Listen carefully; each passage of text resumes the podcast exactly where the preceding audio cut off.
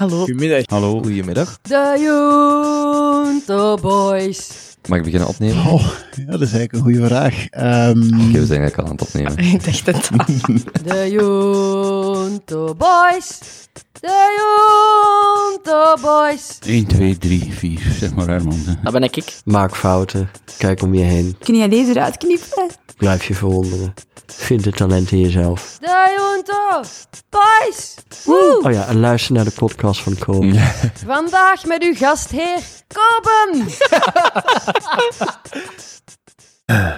Ja, dus met misschien de mogelijkheid dat we de Junto Boys afspinnen in een aparte podcast. Maar dat is nog iets waar we in de toekomst over kunnen praten. who knows? Ik heb bij deze, ga gewoon beginnen. Ik heb een mini-oproep voor de, voor de luisteraar om te vermijden dat wij verzeilen in lange introducties.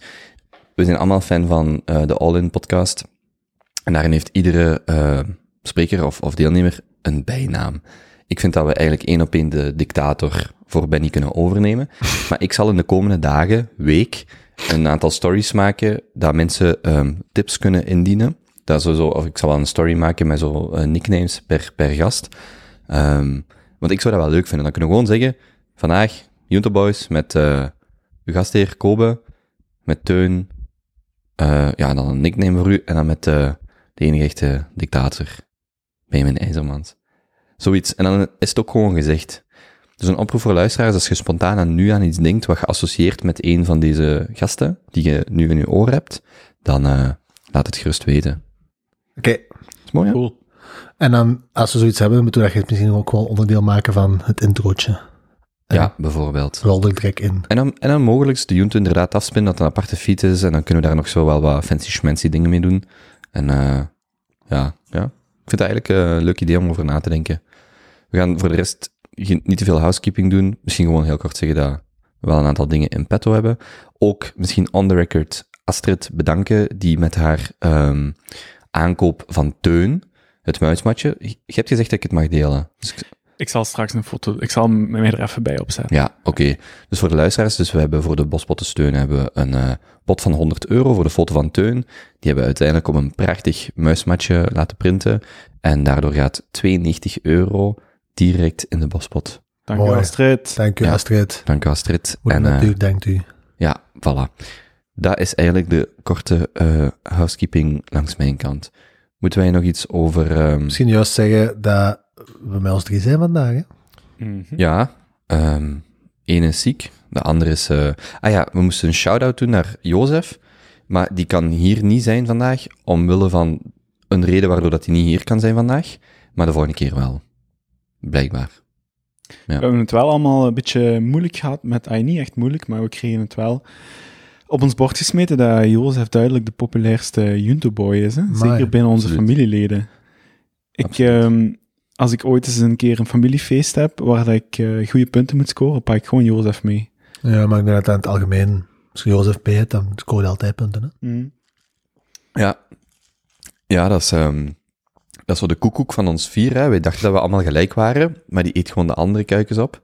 Ehm, toch? Dat Niet? is eh, Slechte metafoor? een heel mooi Een mis. heel goede metafoor. Koekoek. Dat Maar is juist, maar koekoek, dat is echt zo. Weet je waarom ik dat weet? Nee. Ik heb deze week Spectre herbekeken. En die, die, die dan de tegenspeler van Bond is, die, die gebruikt dat als analogie. Oké. Omdat Bond zo in zijn gezin is gekomen en dan wat de koekoek was. Spectre. Ja. Dat gezegd zijn. zullen we gewoon beginnen met eh, vraag 1? Het lijkt echt alsof we vandaag naar vraag 9 gaan geraken. Amai, dat zou echt heel straf zijn. Vijf minuten into de De podcast. vorige keer dat wij met ons drie hebben opgenomen, was het een uur en een kwartier op vraag 1. Ja. We hebben wel weer, wel weer misschien ook dan nog kort zeggen, lieve reacties gehad van luisteraars over, eh, ehm, ja, over de podcast. Dus eh dank u wel daarvoor. Ehm, ja, ik, ah, ik heb eigenlijk nog één metavraag. Dat is niet echt housekeeping, het is zo wat ertussen, maar dat past niet onder een vraag. Maar dat is iets wat ik wil eh, vragen aan jullie. Ik vind zo bijvoorbeeld bij Joe Rogan, dat wordt dan echt een ding, dan hebben die zo Sober October, dat die zo dus een maand, eigenlijk met hun vier maten, als die soms op de podcast komen, dus een, een, een maand niet drinken. En andere challenges ook doen, zo met, allee, met sport. En ik denk dat ik dat ook wel heel cool zou vinden. Misschien ook dat idee als we de Junto Boys zouden af, eh, afspinnen. Misschien dat we eens kunnen nadenken over een aantal dingen die we een maand doen. En eh, waar luisteraars Even kunnen meedoen. Challenge. ja, dat is al direct... eh, maar bijvoorbeeld, allee, dat we, ik, ik, Oh, allee, ja. we kunnen er allerlei leuke ideeën aanhalen. Bijvoorbeeld, ik- een, een heel simpele waar ik aan moest denken, is zo, bijvoorbeeld een maand geen afhaal of elke dag zelf koken. Nu, dat is heel chill. Dan heb je ook bijvoorbeeld dat je kunt doen een maand niet drinken. Dat vind ik ook wel leuk. Of bijvoorbeeld een, Ik vind dat wel een moeilijke. een maand niet rukken, of masturberen voor de vrouwen, of allee, of, hè, ehm, en ja, zo dat soort dingen. Ik vind dat wel leuk om dat te lanceren. En bijvoorbeeld dat, ja, dat niet, ja, dat niet drinken, ça va nog, maar dat is, dat is wel een uitdaging. Of bijvoorbeeld elke dag iets van sport of whatever. En dan kunnen wij daar zo, kan dat zo'n ding worden, zo de, ja. Klinkt heel leuk. Kunnen zeker zoiets doen. Stap voor stap. Maar zijn jullie geëngageerd? Voor sommigen. Een maand niet drinken in juli of augustus. Dat is een s- slecht Zeker niet geëngageerd dan. Hmm. En zo, Ik, had, eh, ik was onlangs aan het babbelen met een vriendin van mij. En eh ze, was zo, ze was aan het daten met een kerel. Ehm, en ze zegt op een bepaald moment tegen die kerel, zeg maar, als we hier straks, eh, zo in mei of zo, die bevrijdingsfeesten gaan, eh, die komen eraan. Ik wil wel gewoon een avond goed kunnen muilen, hè. Ja, serieus? Eh, twee, twee weken later was het gedaan. Ah, Mhm. Ik kon het niet hebben. Maar ik, ik snapte het ergens. Ik snapte tuurlijk wel. Maar dat is toch eigenlijk zo, bij de eerste lockdown was het ideaal dat je net in een relatie zat, want ik hoorde dan zo van die verhalen van sommige mensen die waren dan zo drie weken samen, die gingen gewoon samen wonen voor dan de periode van lockdown. Ik vond Ik, dat, heb, ik krijg zo'n maat. ik vond dat romantisch, ik zou dat ook gedaan hebben. Maar, dus dat was misschien een heel goeie, dus februari vorig jaar was misschien een heel goede periode om nog iemand op te scharrelen. Als er een slechte periode is om iemand op te scharrelen, is dat toch twee weken of twee maand voordat iedereen... Je voelde toch gewoon een maand geleden, als het zo 19 graden was voor de eerste keer, zo die, die energie in de stad. Stel je voor dat, gewoon een hele zomer aan een stuk. Dan wilt je toch niet... Allee, ja, goed. Zeg, wat denk je van open relatie voor 2021? 22 zullen we eens over nadenken. Ja, ik, eh, ja, dat lijkt me echt zalig. Vraag is wanneer, hè, want als je dat hier ziet gebogen, dat, ik, had, ik, had deze echt, ik had echt niet gedacht dat deze zou gebogen. Wij hebben nog onze weddenschap, wanneer dat ieder van ons gevaccineerd is, hè. Ah ja, heb je die genoteerd? Ik heb, ja, uiteraard, het staat op de website. Ik, ik weet nog dat ik, jij hebt uw verjaardag gezegd, dus 21 juni, denk ik. Kan dat? Ik weet dat jij uw verjaardag... 21 juni gevaccineerd en 21 september eh, terug aan het dansen, zwetend tegen elkaar in Ja. een paliter. Ja, en ik, Dan zag je uw data. Ja. dat waren mijn- maar je weet dat. Ik niet mee. Ik weet 10 oktober, want ik heb toen ook mijn verjaardag genomen om gevaccineerd te zijn. Wij allemaal. 10 oktober. En dansen was ergens in 23. Jongen, ja, ik zal sowieso al mee in uh, jij zat waarschijnlijk in mei. Ja. Ja, in mei, denk ik. Ehm, best is. ja. ja, maar het is soms leuk om in mei... Dus, er was ook nog dat filmpje. Heb je... Oh, ik ben wel... Ik ben, ik ben, geluk, ik ben blij om jullie te zien vandaag. Dus, Oké. eh, misschien staat vandaag zo die dial van flauwe mopjes zo iets hoger. Ik heb ook al een story gemaakt zo. De Junto Boys zijn er door prik en dun. Niet over moeten nadenken. Maar nee, wat ik wou zeggen. Ik zag zo dat filmpje van een Israël, waar dat zo iedereen terug in die bars aan het feesten is. Ik zal het in de show notes zetten voor iedereen die even miserabel wil zijn. Kijk naar dat filmpje. Maar echt zo, ja, dat is nog niet hier.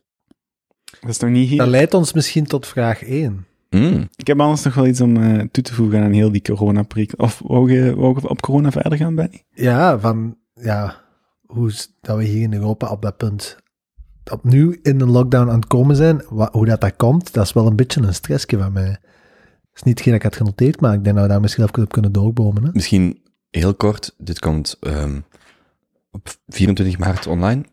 en ik denk dat de verwachting is dat er een overlegcomité dan is, hè, dus morgen, wanneer het online is, en dan eh, dat we toch in een nieuwe lockdown gaan of een zware verstrenging. Ik denk dat dat, nu zo geweten is op dit moment. En eh, ja, wat, hoe, want dat is ook dan een vraag, eh, of misschien om daarmee te beginnen, hoe zou een verstrenging er nog uitzien? En wat zou echt te veel zijn voor jullie? Want in mijn hoofd zo, hoeveel kunt je nog verstrengen? In de zin van, we hebben al een avondklok. We mogen eigenlijk het land niet verlaten, als het, eh, tenzij het essentieel is. Ja, die buitenbubbel en zo, daar houdt, ja, voor zover ik weet, er hier rondkijk, niemand houdt zich aan vier man. Alleen nu staan tien man, maar ja, goed. Allee, spontaan niet georganiseerd. Maar hoe- hoe- hoeveel kunt je nog verstrengen? Of hoe drastisch Avondklok om 9 uur, avondklok om 6 uur. Zoals in Parijs zeker, hè? Zes uur. Frankrijk, in Nederland 9 uur. Nee, in Parijs is zes uur, denk ik. Ja, ja. Frankrijk kan 6 uur Maar dat is zijn. en- allee. Ja. Maar als je op je eigen gaat joggen, mag niet. Dat slaagt toch op niks? Of ligt dat aan mij? Dat is toch- Ja, maar dat is het probleem, hè. Dat is zo dan één voorbeeld, maar dat is niet genoeg om, zogezegd, die Dus je besmettingen tegen nog te een hond niet naar buiten gaan om die in een plasje en een kastje te laten doen vanaf 6 tot 6. Dat beest zoiets. moet 12 uur binnen. Maar zou, zouden ze niet redeneren van, kijk, eh, jongens, jullie doet allemaal alsof je u aan die regels houdt, maar stiekem hebben jullie allemaal een bubbel van 15, 20 personen. De enige manier waarop dat we jullie binnenshuis kunnen houden, is om die Avondklok. avondklok op 6 uur te zetten. Ja, maar zo extreem dat... Ja, eigenlijk, hè. Ik ga echt die oude afleveringen van ons, van een jaar geleden, ik zou die eens allemaal willen herbeluisteren. Want daar hebben al mensen gezegd dat dat eigenlijk heel zo de... Het feit dat je niet kunt vatten van wat dat er te wachten staat. Hmm. En dan maak je zo'n projectie en dan zo een half jaar later zo... dat is eigenlijk... Maar we waren toen wel nu babbelen over dat de ene golf naar de andere zou kunnen zijn. Hè? Dat Harvard die projecties al had berekend. Ja, ja, maar bijvoorbeeld als je nu zegt een avondklok om zes uur, ik zou dan zeggen, ja, misschien vier weken, ik zeg maar iets, hè. Maar voor hetzelfde geld hebben zij een avondklok tot, van, van zes uur, allee, of tot zes uur, tot, eh, voor twee maanden, of drie maanden, of vier maanden. Of hebben dat zo in de winter, en dan is het zo 1 november, het is weer slechter. Dan, ah ja, maar we hebben al een avondklok tot zes uur gehad, we gaan nu heel de winter een avondklok tot zes, zo dat soort, zo, dat je nu denkt, dat kan toch niet. Hmm. Maar ja, Maar- ja, is wat. Benny, hoe zijn we daar geraakt met Europa? Wat is de reden dat, we, dat het hier zo slecht gaat? Ja, wat gewoon mij wel een beetje ehm eraan frustreert, is dat je, je, je kijkt rond, je hoort rond, hè, je, je, je luistert naar, naar Amerikaanse podcasts, je kijkt op, op Twitter wat er allemaal ook passeert op onafhankelijke media.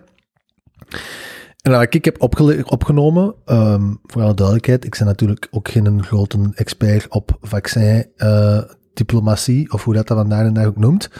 Maar wat ik wel heb ge- gehoord en gelezen, is dat ja, Amerika zit vandaag, denk ondertussen ruim boven de 3 miljoen inentingen per dag.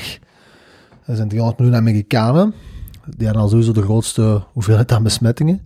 Denk ik ook per capita, bijna ter wereld. Wacht, het equivalent, dus dat is 1%. Het equivalent zou zijn dat wij 110.000 mensen per dag vaccineren. Ja, Ja. ja. dus die zijn er op, op, op ja, 100 dagen en ze zijn al een tijd stevig. aan. Dus op, geef dan nog maximaal anderhalve maand en is het op een 70%. Hè? Ja. En ze, zijn al, ze zitten al heel ver, dus die zijn er eigenlijk quasi uit. Hè? Zoiets gelijk als dat wij nu aan beginnen te, terug, opnieuw, terug opnieuw aan het meemaken zijn, dat gaan die niet meer meemaken. Ja, Groot-Brittannië is, is ook halverwege. En dan van die ja, nog extreme voorbeelden, gelijk als Israël, wat je natuurlijk niet kunt vergelijken, maar de States wel. Hè. Ik bedoel, de States is, oké, Europa zijn 600 miljoen mensen, maar de States is ook wel alleen heel groot in, in, in oppervlakte en, en ook wel heel veel verschillende jurisdicties en zo. eh, ehm, ja, verschillende legale entiteiten. Dus het is daar ook niet zo evident om te zeggen van ja, dat is één land en die, die trekken allemaal aan hetzelfde, eh, aan, aan dezelfde kant. Dus dat, ja, dat, het is frustrerend om te zien waar wij in Europa staan in de uitrol van die vaccinatie in vergelijking met ja, sommige andere westerse democratieën. Een, een, een nevending wat mij ook enorm frustreert, is hoe gewoon Europa zich gedraagt. Dan met bijvoorbeeld, we gaan de exportlicenties gaan we dan intrekken naar het Verenigd Koninkrijk en zo. Dan denk ik, maar jongens, het is niet dat jullie een fout maken, dat je dan je export... Zo, er worden keuzes gemaakt, hetzelfde met het reisverbod in België, die toch, mijn zin, volledig ingaan tegen waar Europa dan voor staat. Benny zingt gin tonic. Het- Heb je dat glas? Oh. Ja, veeg het maar op. Ja, dan praten wij gewoon verder. Maar zo, dat idee zo van vrij verkeer, van bijvoorbeeld die vrije markteconomie en alles, dat wordt gewoon zo, precies zo, ah ja, nu wordt dat allemaal zo wat onder de, onder de mat gevreven, gewoon omdat dat, omdat dat nu bon ton is, omdat we onze vaccins nodig hebben. Ook zo in zo'n dingen, dingen van, jongens, wat, waarom, waar, waar zijn je mee bezig? Dat is, dat is waar iedereen altijd maar schrik voor heeft. Hè? Dat dit soort van situaties, of dit soort van crisissen, de poorten wagenwijd openzetten voor al, alternatieve eh, gedragingen, wetgevingen, uitzonderingen. Ja, dat is gevaarlijk. hè. Hmm. Het is gevaarlijk als het daarna ook nog zo blijft doorgaan. Ik was de zondag eh, een, een oude maat van mij tegengekomen. Burgerlijk of industrieel ingenieur. En die is nu een maand aan de gang bij Pfizer. Dus die is eh, sinds kort aangenomen. En in die maand heeft hem iedere week al 15 nieuwe collega's moeten ontvangen. ontvangen. Hmm. Dus iedere week hiren die daar 15 industriële of burgerlijke ingenieurs. En het enige wat die mannen moeten doen, is logistieke problemen oplossen. Hmm. Mhm. Ofwel bestaat het uit contractors de weg wijzen, of de parking ombouwen zodat er meer trucks kunnen passeren, productielijnen eh, eh, aanpassen. En hij zei van, kijk, dat is te zot, ons HR-departement zit in een ruimte zo groot als onze sporthal. Hm. Dus heel dat bedrijf staat gewoon een rep en roer en is gewoon met man en macht aan het werken. Ehm, en wat zei hem nog? Eh, dus dat zal iedereen wel bekend zijn. Normaal gezien zaten er vijf dosissen in zo'n flacon. Ja. Er kon dan blijkbaar een zesde, Zesde. uitgehaald worden. Ja. Heel het businessplan was afgestemd op vijf dosissen. Maar die zesde hebben ze dan uiteindelijk toch nog gefactureerd. En dan komt er nu op neer dat ze per productielijn, en ik denk dat ze vijf lijnen hebben lopen van het vaccin, per productielijn per week 15 tot 10 miljoen extra euro marge draaien Hmm. op dat vaccin. Marge? Hmm. Ik heb het expliciet nog gevraagd. Omzet of marge? Marge zeggen. Zalig. Allee, ja, zalig. Crazy business. Nu, hoe gaan we... Heb je... In welke mate houden jullie rekening met zo gewoon de rest van dit jaar? Of dat is misschien te ver gekeken, maar we zijn nu... Of ik zal het anders zeggen, het is nu eind maart. Ik had echt wel in mijn hoofd zo... De winter is gedaan, de lente begint en het ergste is voorbij en het wordt beter. Zo, de regels zullen langzaam maar zeker versoepelen. Maar nu zit die derde golf er echt zo precies volledig aan te komen. En dan is zo, ja, ja wat betekent dat zelfs? Ik, ik, ik bijvoorbeeld uit naar bijvoorbeeld een roadtrip terug te maken. En nu lijkt het gewoon zo van, ja nee, heel Europa of West-Europa of een deel daarvan gaat gewoon weer op, eh ja, in lockdown gaan. En het is zelfs 1 april en, wat scheelt er? Ik heb mijn vloer gekust. Stonk. Wat was stonk? Mijn vloer? Of die valt. Kusvrouw komen. Ga goed doen. Maar nee, ik heb het net gepoetst. Wat, naar waar riekt dat? Ja, ik weet niet. Stinkt een beetje. Ja, maar je, Anyway, oké. Je was aan het zeggen. Dus de vraag was, hoe gaat je die derde lockdown tegemoet? ja, hoe gaat je de komende weken en maanden tegemoet? Persoonlijk, ik heb er niet te veel last van, moet ik zeggen. Maar het is ook wel omdat ik, ik zit een beetje in een build-modus. Ik zit zo'n beetje in concentratiemodus. Enerzijds op mijn, op mijn dagdagelijkse werk wel veel te doen. En daarnaast ook nog iets aan het starten. En ik denk wel dat veel mensen iets zou... eh, iets van kracht of moed of, of doorzettingsvermogen of, of zo aan nieuwe energie zou geven. Als je zegt van, oké, er komt nog drie maanden lockdown aan. Ik ga me gewoon nog even concentreren op die hobby die al veel te lang aan de kant ligt. Of dat ene werk waar ik eigenlijk eens af wil maken of zo. Ik denk dat zo... Maar dat is wel gevaarlijk, hè? Want dat zeggen we al... Ik heb vandaag die story gepost van een eind februari, de laatste loodjes wegen het zwaarst, want ik vond dat toen al hilarisch dat ze dat schreven. We zijn een maand verder en nu is het weer zo, ja, maar de laatste loodjes. Ik moet eerlijk zeggen, ik had deze niet zien aankomen. Nee, ik ook Ik had echt Ja. niet zien aankomen dat dat in één keer terug zo snel exponentieel zou beginnen gaan knallen, gelijk als de laatste wat is het, tien dagen. Ik vind dat ook echt bizar. Allee, ik vind het heel raar. Want dat, dat Brits variant, die is er toch al een hele tijd? Die is er toch al twaalf weken of zo ondertussen? Ja, ik weet ook niet wat de weken? exacte reden is waarom dat het terug zo Ik denk dat ze het zelf, ik denk dat ze dat, ja, ik denk dat hij dat zelf ook niet weet. Het is een beetje zoeken, hè. Dat, ik, vind, ik vind het raar. Maar Hmm. wat, ik heb, ook- wat ik wel heb gehoord, is dat we in België gewoon al ook een paar weken een beetje de, de speciale leerlingen in de Europese klas waren, hè. Want we hadden de meest chille maatregelen, dat is gewoon. En de cijfers bleven kei stabiel. En in vergelijking met onze buurlanden waren we ook een beetje, ja, een, een vreemde eend in de bijt, hè. Dus misschien is ons geluk gewoon tot op zijn einde gekomen. Of het ligt gewoon aan die buitenlanders. Ja. Elke keer als ik nu een Nederlander in Antwerpen zie rijden, denk ik, terug. Nee, maar, ehm, Maar ik vind het wel zuur als je nadenkt dat hoe dat we hier nu zijn beland, is puur, alleen niet puur, maar voor een groot deel, dat is te rechtlijnig, maar Europa beslist, we gaan op prijs onderhandelen over het meest, letterlijk het meest waardevolle goedje dat er vandaag op de planeet is, namelijk vaccins tegen corona. Nee, we gaan toch onderhandelen voor 600 miljoen minder te moeten betalen. Die producenten, ja, oké, dan gaan we wel naar ergens anders, want het is niet dat hier veel prijselasticiteit mee gemoeid is. Ze verkopen het door aan de States en Groot-Brittannië en, oh, oei. Ja, Wij die- zitten terug in lockdown. maar dan zeggen ze in Europa, ja. Ja. maar het zijn de lidstaten die zelf willen beslissen. Dan denk je, maar jongens, als je vandaag nog geen structuur hebt om zo'n dingen te doen, ja.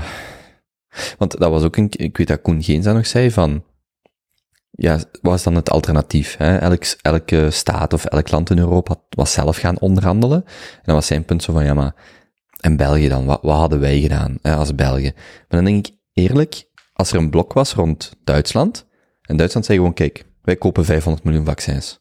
80 miljoen moffen, en de rest gaan wij gewoon verdelen aan de rest. Ik, hey, eerlijk, van mij hadden ze even goed bij een, laat, laat Denemarken of Noorwegen of Duitsland maar leiden, en gewoon, hup, waarom, dat als burger, en dat gaat gewoon, dat gaat ook volledig in tegen het idee van de Europese Unie, maar ik zie echt niet waarom dat, dat waarom dat, dat de volgende keer niet meer zou gebeuren. Dat gewoon een land gelijk Denemarken zegt of Noorwegen, weet je wat, wij bestellen die, jullie betalen, dit is de prijs, en ofwel kunt u het via de Unie doen, en dan zie je maar wat je krijgt, of wat er effectief geleverd wordt, of wij leiden het gewoon on- onderling. Maar Dus je zegt eigenlijk dat er een regering zou zeggen tegen de Europese Unie, wij spelen niet meer mee, we gaan onze eigen weg. Ja, als je Ja? ziet hoe dat nu aan het Maar, maar, maar dat, gaat gebeuren, dat gaat gebeuren, hè, want je zag dat nu al met Denemarken en Oostenrijk. Dat, gewoon sommige landen, die, en zeker land, de rijkere landen, Hmm. die hebben capaciteit en, en daadkracht om dat te kopen. En die zeggen eigenlijk, nee, we laten het aan Europa over. Wat dan dat solidariteitsprincipe is. Maar als je dan merkt dat ondertussen uw land weer twee, drie maanden extra in lockdown zit, de miljarden en miljarden die wij verliezen aan opportuniteitskosten, aan kinderen, aan dro dat is voor, voor een vaccin. We kunnen, ja, is wat, ik ga daar niet over beginnen renten, maar de volgende keer zou ik mij echt kunnen voorstellen dat ze gewoon zeggen, weet je wat, we gaan dat zelf regelen. AstraZeneca, of het maakt niet uit, wij kopen er gewoon 500 miljoen en wij distribueren dat wel, en misschien zelfs de hoogste bieder, en dan gaat dat, dat is geen perfect systeem, hè. Maar dan heb je zoiets in een land gelijk Israël, of gelijk, of gelijk eh, de VS nu, waar dat je gewoon de meest competente kunt volgen. En zelfs als burger, sorry, er zijn veel mensen, waarom zou ik mij niet ergens anders laten vac- Waarom moet ik wachten op de Belgische overheid, of in deze ding de Vlaamse overheid? Als ze in Nederland zeggen, hey, hier kost het eh 50 euro, uw mutualiteit betaalt 20 terug, weet je hoeveel mensen al wel over de grens even zouden gaan? Zo dat soort, gewoon vrije marktdynamiek, dat hebben wij totaal niet. Wij zitten hier gewoon als kuikens te wachten totdat die lockdown over ons rolt. En je kunt er Of weinig tot aan als doen. de, de red tape wordt doorgeknipt, hè. Want dat is hetgeen wat ik... Wat bedoel je daarmee? Ja, ik was dus dit weekend zo nog eens ehm, Patrick Colson van Stripe, ehm, CEO van Stripe, en hij en zijn broer. En dat is die ook die dat zo die een blog heeft van zo al die extreem goede voorbeelden van Ja, fast. hoe dat we erin geslaagd zijn om, eh, ja, ik heb het hier alles opgehaald. Hè, wat, wat is eh, 18 maanden voor de Chrysler Building te bouwen, zo, Ja. ja, die dingen. Hè. Maar ook de sequencing bijvoorbeeld dan, van het eh, coronavaccin, zo... 48 uur. Ja, 48. 48 uur. Ja. Ehm, en ik was dit weekend zo nog eens een interview aan die gast aan het lezen. En die, dat is zo'n beetje die, zijn punt waar het in heel op dikwijls op terugkomt, waar het heel veel op aan het werken is ook. Van, we beginnen zo vast te lopen in de beetje Kafkaiaanse maatschappij dat we hebben gecreëerd, omdat we zitten nu al in een uitzonderlijke lange periode van vrede. Dus we beginnen instanties en instituten op te bouwen en regeltjes rond die instanties en instituten, maar er wordt maar bovenop regels, op regels, op regels, op regels en op beslissingsorganen en, en, en controlerende instanties en noem maar op, bovenop elkaar gebouwd. En er is niemand die dat het recht heeft om achtergehaalde regels weg te gaan halen, overbodige instanties te gaan wegknippen, om een boel nog lean en efficiënt te houden. Allee, eh, dat, dat begint echt, hoe meer ik erover nadenk, zo on, beetje want ongelooflijke dingen tot, tot resultaat te brengen. Hè? Allee, en een ongelooflijke en negatieve zin. En gelijk als dat je nu ziet in de States, hoe slaag je erin om 3 miljoen vaccins per dag te gaan, gaan uitdelen? Biden heeft gewoon gezegd, we zijn in wartime. Dus nee, er zijn bepaalde mechanismes nog, blijkbaar in, in het wettelijk kader in de States, dat je ja, bepaalde fabrieken en bepaalde ehm, beslissingen kunt gaan doorvoeren als president en, en bestuur dat daarachter zit, om heel snel vooruit te kunnen gaan. En dan soms wordt dat op, ja, op, op staatniveau nog geblokkeerd, gelijk als in Californië nu, dat ze nog twaalf verschillende niveaus van, ehm, niveaus van eh, inentingen willen gaan toevoegen, om het toch maar zo eerlijk mogelijk te houden, terwijl ze 3 miljoen vaccins op overschot hebben liggen. Dus ik denk dat we daarin naar Europa, naar mijn gevoel, nu ook een beetje slachtoffer van het worden zijn. Gewoon, je hebt Europa daaronder de, de nationale besturen, dan heb je de provinciebesturen, dan heb je gemeentebesturen, en er zit zoveel gewoon beslissingen op elke die laag die daar moeten genomen worden, dat een boel ellendig lang Ja, we hebben dat contact tracing, er zijn veel van die voorbeelden, hè, dat je lokaal perfect kunt organiseren en dat is gewoon, dat wordt, dat wordt samengevoegd en eigenlijk werkt dat gewoon voor geen meter. En, en, en dat is wel, ik denk als je zo over tien jaar terugkijkt naar de kost daarvan, de kost die we niet zien, die we nu nog niet zien, dat dat gewoon, eh, Hallucinant, hè? ja, ja, hallucinant is het juiste woord. Maar ik vind het moment, want je ziet zo van die kleine, soms echt absurde dingetjes voorbij komen. En bij mij is dat dan in mijn Twitterfeed. Ik heb het gisteren denk ik ook geretweet van, dat ze zo laten zien, ik denk dat het 1930 ergens in India, of in Amerika zelfs, ik weet het niet meer, maar een gebouw, echt een groot, massieve betonnen gebouw, van 15, 20 verdiepingen hoog, waarin daar 600 mensen aan het werken waren van verschillende bedrijven. En dat gezien, en dat, ze hebben dat gewoon verplaatst van horizontaal naar 90 graden op 30 of 35 dagen tijd of zoiets. Dus elke dag verschoof dat zo 20 centimeter meer naar rechts, totdat dat gewoon van echt een horizontaal naar een verticaal iets wordt gezet. Die leidingen zijn nooit ontkoppeld, die mensen daar hebben gewoon altijd blijven doorwerken. En dat is gebeurd in 1930. Nu moet u eens inbeelden dat je dat in eender welke westerse stad nu, 100, bijna 100 jaar later, met dus alle verbeteringen in technologie die erbij gemoeid gaan, moet gaan klaarkrijgen. Dat, ga, dat gaat Ja. niet, hè? We hebben zoiets gelijk Oosterweel, wat heel cool is, maar dat is ook het enige waar dat je bij wijze van spreken nog aan kunt denken. Dus zo, de, ja, wat gebeurt er voor de rest? Ja, van nu Zuid is ook wel echt Ja. massief naar Vlaamse normen, hè? Ja, dat is waar. Maar ja, goed, dat is niet zo, dat is niet van die grote orde of zo. Maar ja, ik vind dat echt bizar. Ik zag dat zo weer passeren en dan denk ik echt, maar wat? Allee, huh? In 1930 konden ze dat doen. Dat, dat, dat, dat, dat, dat valt gewoon zelfs niet in mijn referentiekader van wat dat mogelijk is toen als ik dat zag. Maar kun je daar iets over zeggen, over hoe dat dan is gedaan? Of de techniciteiten? En, en zijn dat gewoon bakstenen die iedere dag 20 centimeter verschoven zijn? Of? Ik zal het mee in de show notes zetten ook. Maar eh, ik zal het er eens bij pakken, de exacte Weet je wat ik ook... wording. Of ik zal wel even wachten. Um, in 1930, the India Bell Building was rotated 90 degrees over a month. The structure was moved 15 inch an hour, all while 600 employees still worked there. There was no interruption to gas, heat, electricity, water, sewage, or the telephone service they provided.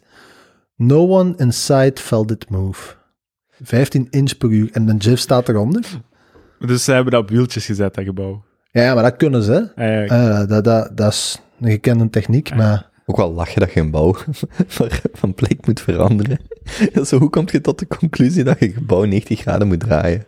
Mijn zus was in, eh, die is eh, zo maanden in, eh, in eh, Nieuw-Zeeland aan het rondtrekken geweest, zoveel jaar geleden. En daar vertellen ze zo in, hoe noemt die grootste stad nu van Nieuw-Zeeland? Wellington? Auckland. Of Auckland? Auckland.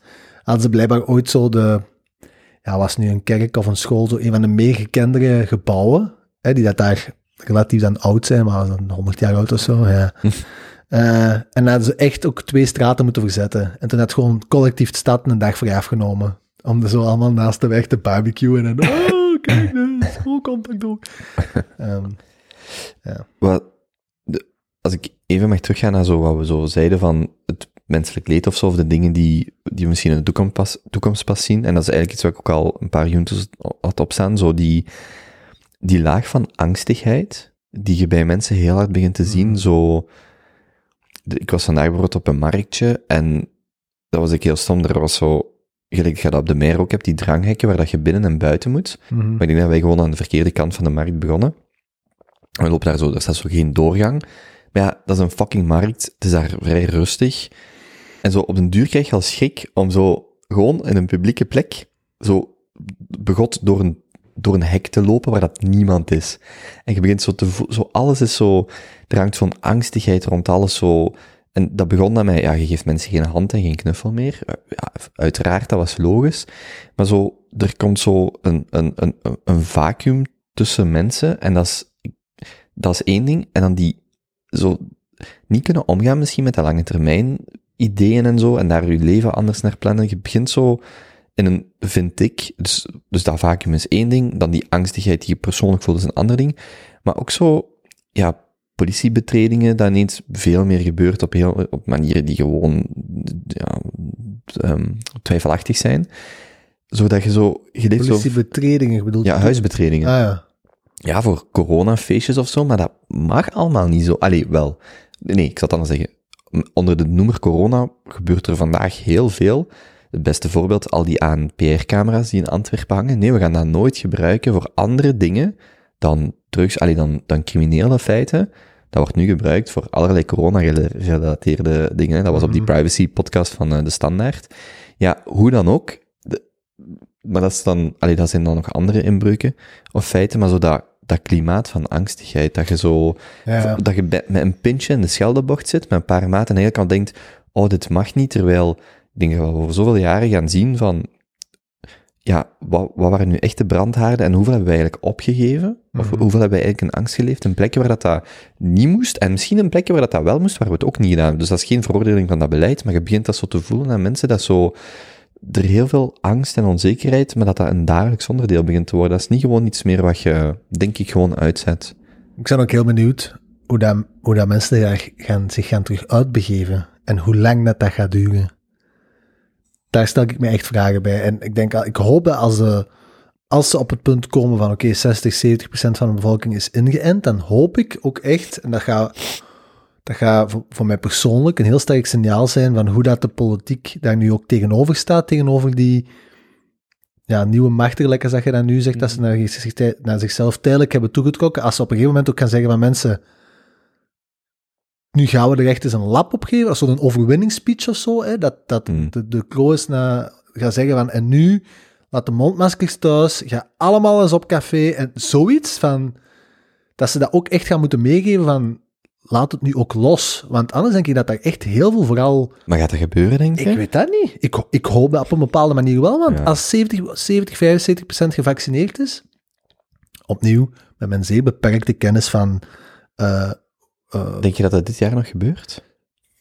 70 procent vaccineren. In België. Nee, dat denk ik niet. Ah nee, oké, ja. Nee, nee, nee. Dat denk Want ik dat is, nu zo, dat is nu zo de grote wortel. Want hoeveel procent van de bevolking wil zich al laten inenten? Dat is Ja, een grote vraag. hè. er blind van worden. Maar zo, zo die, die, die wortel, zo precies, nu is zo de, de, de, het vaccin is zo de, dat is zo precies de nieuwe, de nieuwe god of zo. Als dat gedaan is, dan is het prima. En er wordt niet meer over sneltesten echt gepraat, mondmasker, over allerlei andere verluchting. Ik zie niemand praten over verluchting, maar, en dat wordt nu zo het grote ding, maar no way dat wij aan 70, vij- nu is al zo, Wouter Beke zei toch ook, dat vond ik, oké, de dag voordat AstraZeneca, denk ik, een van die producenten, maar ik denk AstraZeneca zegt dat ze echt problemen hebben met productie, zegt Wouter Beke, tegen 11 juli, feestdag, is iedereen gevaccineerd, tenzij we problemen hebben met de levering. De dag, je moet je, je, moet je dat gewoon voorstellen, hè, hoe, ik vind, ik vind dat dus echt, ik word er furieus van als een burger, hè. die weet goed genoeg hoe dat de vork aan de steel zit, en de dag ervoor gaat hem zo zeggen, iedereen in de zomer gevaccineerd, behalve als we problemen hebben met de leveranciers. En de dag daarna zeggen de leveranciers, ja, sorry, het gaat toch niet lukken. En dan echt zo, gast, gespeeld met het gemoed van een hele bevolking, want die lezen, ah, tegen 11 juli iedereen gevaccineerd. Niemand leest die astreek erbij. En denk ik, waar zijn jullie mee bezig? Hmm. En, en dat gaat niet, volgens mij Je gaat dat moet niet ook wel zeggen als het goed is, hè? Want Ja, overbeek. we zijn, als, nee, we zijn wel als enige land niet meegegaan in die hele Oké, maar dat oh my god bloedklonten Dat is waar, dat is waar. Maar sorry, als dat je hoogtepunt is, dat je drie, je dat je- pakken, hè. dat je drie dagen langer hebt nagedacht dan je buurlanden, als dat je hoogtepunt is in een jaar, sorry ze, ah ja, zwart, inderdaad, dat heeft Frank van de Boeken vrij goed gedaan. Voilà. Maar, sorry, maar ja goed, dat vind, ja.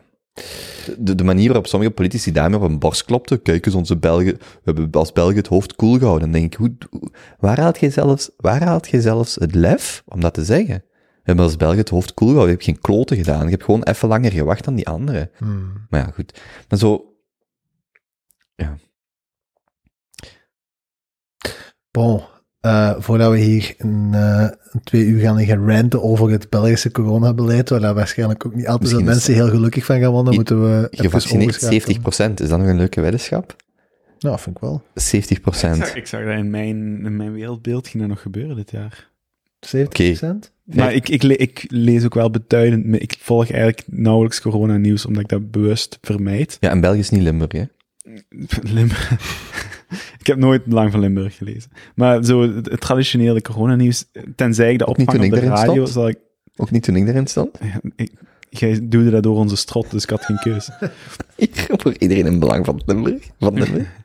Sorry. Eh, Ik, ik, ik vermijd dat wel een beetje bewust, dus dan, dan zit je er ook op een bepaalde manier minder mee in. En ik hou me wel, ik vind het wel vrij realistisch dat we er dit jaar tegen de zomer nog niet uit zullen zijn. Dus eens dat je daar je hoofd heen hebt gezet, dan is het ook zo, oké, we zijn er nog niet uit, let's go. Ehm, ik ga gewoon met iets anders bezig zijn dan constant aan nieuws te volgen. Dat is mijn mindset daar rond een beetje. En dan hoef je je daar ook niet zo in te frustreren. Persoonlijk, hè. Hmm. Mhm. Maar Ja. ik heb, het, ik heb hetzelfde idee, of grotendeels. Maar je ontsnapt er wel niet aan, hè? Allee, ik bedoel, je ontsnapt niet puur al is dat maar doordat we bijvoorbeeld, al, eh, we luisteren allemaal die All-In podcast. Je hoort die mannen daar eindelijk gaan raven over, eh, we zitten aan 3 miljoen vaccinaties per dag. Ja, dat sukt. Dat en dan denkt hij, ook. ja maar wacht, ho, 3 miljoen per dag. En dan kijkt hij, dan zoekt hij zo toch wel eens, allee, ik had nieuwsgierigheid die curves op, en dan zie je zo dat steeds echt een exponentiële curve pakken. En dan kijkt hij naar, ja, en dan begin, dan begin ik gewoon, fuck, en dan zondag namiddag, ik heb maar tijd, en dan val je in die rabbit hole, en ja, half uur later is het de pest, hè. Ja, maar je kunt daar ook niet over, allee, ja, dan, dan lees je maar. Maar ja, als je, als je dan voelt dat je er pist van wordt, waarom zou je in hemelsnaam dat gevoel blijven chasen? Waarom ga je dat niet anders doen? Nee, ik ben weg, klaar. Ik zeg gaan wandelen eh, met twee maten, maar natuurlijk niet. Maar ehm, het is wel, ja, ja, we hebben het al aangehaald. Stop beating a dead horse. Maar er is wel echt gigantisch veel potentieel aan het verloren gegaan. En Ja. dat, is, dat, is, dat is pijnlijk. Misschien moeten we naar, een, eh, naar vraag 1 gaan. Of, Want we hebben letterlijk nog niet geantwoord waar of, zo, zijn. Hè? of misschien een Ik denk vrolijk, dat je die anders al wel gaat gaan. kunnen we Ja, laat ons zeggen dat dat, ons, dat, zo. dat ons stressje was. of zo een vrolijk thema, zo ECB, monetair beleid of zo. Ja, lijkt Nee, kom, kom. Het is goed. Dus vraag 1 is bij deze beantwoord. Ik denk dat Tuns een stressje nog niet gezegd. Juist, juist. Ik heb niet zo'n groot stress. Ik heb Mijn, mijn vinger heeft tussen twee platen gezeten vandaag en ik heb een serieus bloedbaar. Ik Maar heb me juist aan gevoeld. het is, eh, het is pittig, hè? Het is, het is pijnlijk, denk ik. Ja. Ja. Maar nee, geen, niet, niet al te grote stress. ehm, alles in orde. Mooi. Kijk eens, vraag 2. Hoe lang zijn we bezig? Ehm Zijn we zelfs aan het opnemen? ah, kut. Nee, nee. Eh, 37 minuten. Zevenen? 30. Kijk eens, jongens. 37. Ehm dat is echt de dictator zo'n beetje, hè? Zo, Hij stuurt het wel, hè? ja. Ik vind het wel leuk. Ja, vind je Ja. dat leuk? Ja. Word je graag gestuurd? Je, je, je gaat daar zelf in mee, hè? Ja. Ehm, heb je recent een noemenswaardig essay, boek of podcast gelezen of gehoord dat je opmerkelijk of geschikt vindt om aan de junto te communiceren, ingaande moraliteit, business, natuurkunde of andere delen van de algemene kennis? Ja, ehm, zullen we het er maar gewoon over hebben? De People NFT die voor 69 miljoen dollar verkocht is. En Teun haalde dat net off the record, allee, voordat we begonnen op te nemen aan, dat Bert, ik weet zijn achternaam niet meer, Dries. Dries Musketon, allee, allee, ook wel bekend als Musketon, Ook een van de originele Crypto Boys. Crypto Boys nog, ja. ja, die, ehm, die zijn, ehm, last, het heet niet Last Supper, ik denk dat het een speel, allee, het is zijn laatste avondmaal interpretatie, heeft hij verkocht, maar die is daarna dan ook nog eens voor anderhalf miljoen verkocht als NFT. Dus die markt komt ook, allee, ook- dus ook voor Vlamingen komt die echt wel in de buurt. En er stond deze weekend in de, in de weekendversie van De Tijd, hebben ze een hele pagina eraan besteed, met gasten van Arcane Network of zoiets, blijkbaar Antwerpenaren. En ehm, ze hebben een afbeelding in de krant gezet, met een QR-code erbij, en kunnen die afbeelding als NFT kopen. Dat is gaaf. Ja, ja. dus ze zijn wel, ze zijn wel mee met hun tijd. Maar misschien moeten we het nog eens uitleggen voor eh, de luisteraar die niet weet wat een NFT nu exact is. Dus ik heb dit weekend een bod gedaan op die Beeple. En ik heb dat... Nee, nee. Stel je voor. Tja, een, een NFT, want je hoort het nu vaak zeggen, en dan denk ik altijd, maar hoe leggen mensen dat eigenlijk uit? NFT zorgt gewoon dat je digitale schaarste hebt. Dat Ja. je... Denk aan, denk aan het idee van dat je een foto naar iemand mailt, en die zegt, en je zegt, kunt je mij die foto terugmailen? Ja, dat is een, allee, kunt je die teruggeven? Dat is een ridicule vraag, want je maakt gewoon kopieën. Een NFT is gewoon een één versie van een foto of van een kunstwerk of van een liedje of van wat dan ook. En waarom dat, dat zo spannend is, is omdat je, of wat je gaat zien, is dat je eigenlijk heel illiquide dingen, bijvoorbeeld de Mona Lisa, dat hangt gewoon ergens, je zou dat als een token kunnen representeren en dan kun je ja, dat over duizend mensen verdelen, je kunt daar tegen gaan lenen, je kunt eigenlijk alles als een token gaan representeren en daar financiële services rondbouwen. En dat gaat gewoon exploderen. Dus bijvoorbeeld, Je zijn nu wel twee concepten door elkaar aan het halen. Ja, allee, ja, ja nee. dat is waar. Ja, dat is waar. Ik ben zei, je zei ja. van materiële, Ja, maar enkelvoudige zaken aan het opsplitsen, een tokenization, terwijl dat het inherent, waarover dat nu voornamelijk gaat, over het, het schaarste keren van digitale goederen. Dus bijvoorbeeld Kings of Leon hebben een album uitgebracht. Die representeren dat als een NFT. Mhm. En een NFT, dat, daar, daardoor kun je dan de MP3 downloaden. Daardoor kun je de album art downloaden. Blijkbaar krijg je ook wel een vinyl thuisgestuurd, denk ik. Maar dat geeft u het recht, of het eigendomsrecht, op die, dat wat dat wij vroeger een album kochten, er werden daar duizend van gemaakt. Zo zijn er nu duizend van die NFT's, en er zijn er daar maar duizend van. En die schaarste, dat is een vrij grote doorbraak in eigenlijk de kunstwereld, allee, of binnen, dit, allee, binnen die people en eh, die, die van Musketon waar we het over hebben. Er is nu één persoon, ik heb de voorwaarden niet nagekeken, maar in principe is er nu één persoon die die afbeelding, of dat werk, ehm, ja, ehm, eh, daar de eigenaar van is. Maar om het dan misschien nog iets simpeler te proberen te maken. Een NFT is dan een, eigenlijk een digitale IP-adres bijna, dat opgeschreven staat in een lijstje. Dat lijstje is, staat op de blockchain, of, of wordt gerepresenteerd op een blockchain. Wanneer die IP wordt geverifieerd op de blockchain, als in staat die hierop en staat die toegekend aan Benjamin IJzermans, is dat effectief zo? Ja, dan heb jij zit jij de eigenaar van die unieke NFT. Ja. Ja. Daar komt het op neer. En ik was dan bij ons thuis heel dat spel ook aan het proberen uit te leggen. En iedereen vraagt zich af, maar huh? waarom zou ik daar in hemelsnaam, waarom zou ik dat willen kopen? Wat heb ik daaraan? Want dat werk van Musketon, dat staat op zijn Instagram. Hij zoomt daarop in, in zijn stories. Mhm. Hij neemt u daar helemaal mee door. Dus eigenlijk is dat werk gewoon beschikbaar voor iedereen. Maar dan is er één iemand die daarmee wil pronken, of dat wil bezitten, of dat zijn, zijn eigen waarde daarmee vergroot, om die NFT aan te kopen. Vandaag liep ik door de IKEA. En daar, Ah, wacht, daar hangen wacht, posters van- van de Mon- Ja, maar om gewoon dat punt bij te zetten. Daar hangen posters van de Mona Lisa. Zou jij liever de echt hebben, of die poster? Wel, en daar, daar komen we erheen. Hè. Dus waarom zou iemand een digitaal goed willen kopen dat je ook eindeloos gekopieerd vindt op verschillende andere platformen en, en mediakanalen? En dan kom je in heel die argumentatie van eh, bijvoorbeeld een Balaji, waarbij dat onze digitale wereld waarin dat wij leven steeds groter en groter begint te worden. En dat je mogelijk wel eens het effectieve Last Supper van Musketon eh, in uw Zoom-meeting achter u wilt hebben hangen met een verified NFT checkmark boven. Mhm. Of eh, als een filter op uw volgende Instagram-video wilt kleven. Of in uw Minecraft-huis tegen de muur wilt hangen. En die digitale omgeving waarin dat jongeren en in de, koe- in de toekomst en de dag vandaag steeds meer zijn aan het leven, heeft daar wel een plaats voor.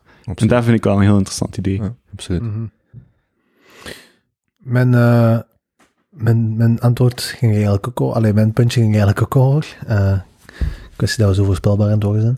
Ehm, maar er was één specifieke case dat ik had gehoord de laatste twee weken, die ik echt een fantastisch voorbeeld vond van de technologie enerzijds, maar ook van de hype anderzijds.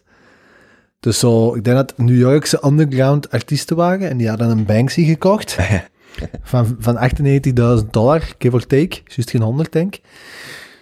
Kopen die hem, pakken die mee naar een hangaar en zetten van die maskers op, filmen, filmen dat stuk en eh, steken dat op camera in brand. Dus dat het volledig opbrandt.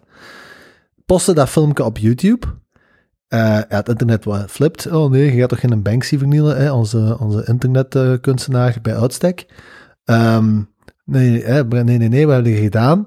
En een paar uur later postte die, aha, maar wacht. We hebben er nog één foto van gemaakt en we hebben die gemint en nu is het een NFT. Mhm. En het is de week nadien verkocht voor 380.000 dollar. Hmm. Mhm. Mijn broertje En dat, was hilarisch. Allee, Dat is een hele schone. Dat is een hele schone. Maar dit is nog voor veel mensen hebben dan zoiets, probeer dat ook aan mijn vader uit te leggen, die zegt, ja, maar je kunt dat dan niet ophangen. Ik zeg, ja, nee, maar die digitale wereld, die wordt veel groter, de virtuele wereld wordt gewoon veel groter dan de fysieke wereld en waardevoller en ja, dat kunnen mensen nog niet volledig begrijpen. Mm. Dus gelijk zo, iemand maakte ook eens die analogie van over bitcoin zo, hè, dus je hebt er 21 miljoen, en als je dat representeert als al het bebouwbare oppervlakte in de wereld, oké, je ownt nu, bijvoorbeeld als je één bitcoin hebt, dan ownt je dus 1 21 miljoenste van de wereld. En als je dat zo uitdrukt, ja, er is maar zoveel land. Er is maar, maar die digitale concepten, als je er niet mee bent opgegroeid, zijn, dat is heel moeilijk om je dat, om dat zelfs te, ja, wat betekent dat dan? Wat, wat, als dat zich niet kan manifesteren, of als iedereen dat kan, zomaar kan kopiëren. Maar die doorbraak dat dat kan brengen, dat is echt, ja, ik vind dat super cool. Mhm. Eh, ik, ik heb die foto's toch gepost. Mijn broerken is zo bezig met insecten op te zetten. Het is een beetje à la taxidermie. En hij heeft nu zo een soort van krijger in elkaar gestoken uit wat was het, 70 verschillende delen van insecten. Ziet er cool uit. Maar waar we nu mee bezig zijn, is om daar eigenlijk een macro-shot van te pakken. Een 360 macro-shot. Door die iedere keer een graad te draaien. En dat macro-shot, ja, dat, dat is perfect digitaal deelbaar. Dus je creëert eigenlijk een NFT. Terwijl, wat je meerdere keren zou kunnen verkopen, je kunt die limiteren tot 10 stuks. Ehm, eh, ik was dan ook met hem aan het sparen van, kijk, dat is eigenlijk wat je moet doen, dat is, dat is heel hard aan het gaan nu. Probeer het eens een keer.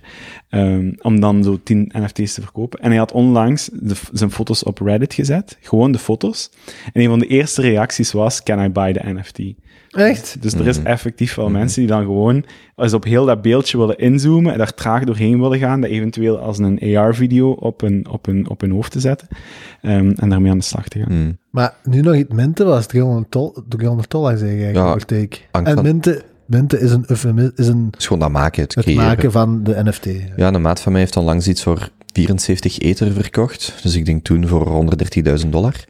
En die zegt, ja, oké, dat is fijn, maar dat minten alleen al aan fees was die denk ik 800 dollar kwijt op dat moment ook. Dat was een paar weken geleden. Maar dat is op, als je het op Ethereum doet, maar je kunt het ook op een andere blockchain doen. Maar goed, dat is dan technisch. Maar het kost ook wel wat om dat effectief te creëren. Eigenlijk gelijk dat je voor een, eigenlijk in schilderij, ja, je moet ook je doek kopen en je verf. En dan wat je ervoor krijgt, ja, dat is dan eigenlijk de NFT-craze vandaag. Zo van, ja, dat hangt er vanaf wat iemand daarvoor wil geven. Maar je hebt wel een kost om het te maken, om het te produceren. En dat is hier eigenlijk ook een kost om dat te minten. Want deze aflevering zouden we als NFT kunnen verkopen. En dan heb je zogezegd de, de originele rechten daarop. Allee, afhankelijk van hoe je dat stipuleert. En die markt is nu wel keihard aan het groeien. Hebben jullie ook niet een beetje het gevoel alsof het een bubbel is of een beetje te hard is aan het gaan? Ja, Ja. natuurlijk. Maar ja, is goed. Allee, ja.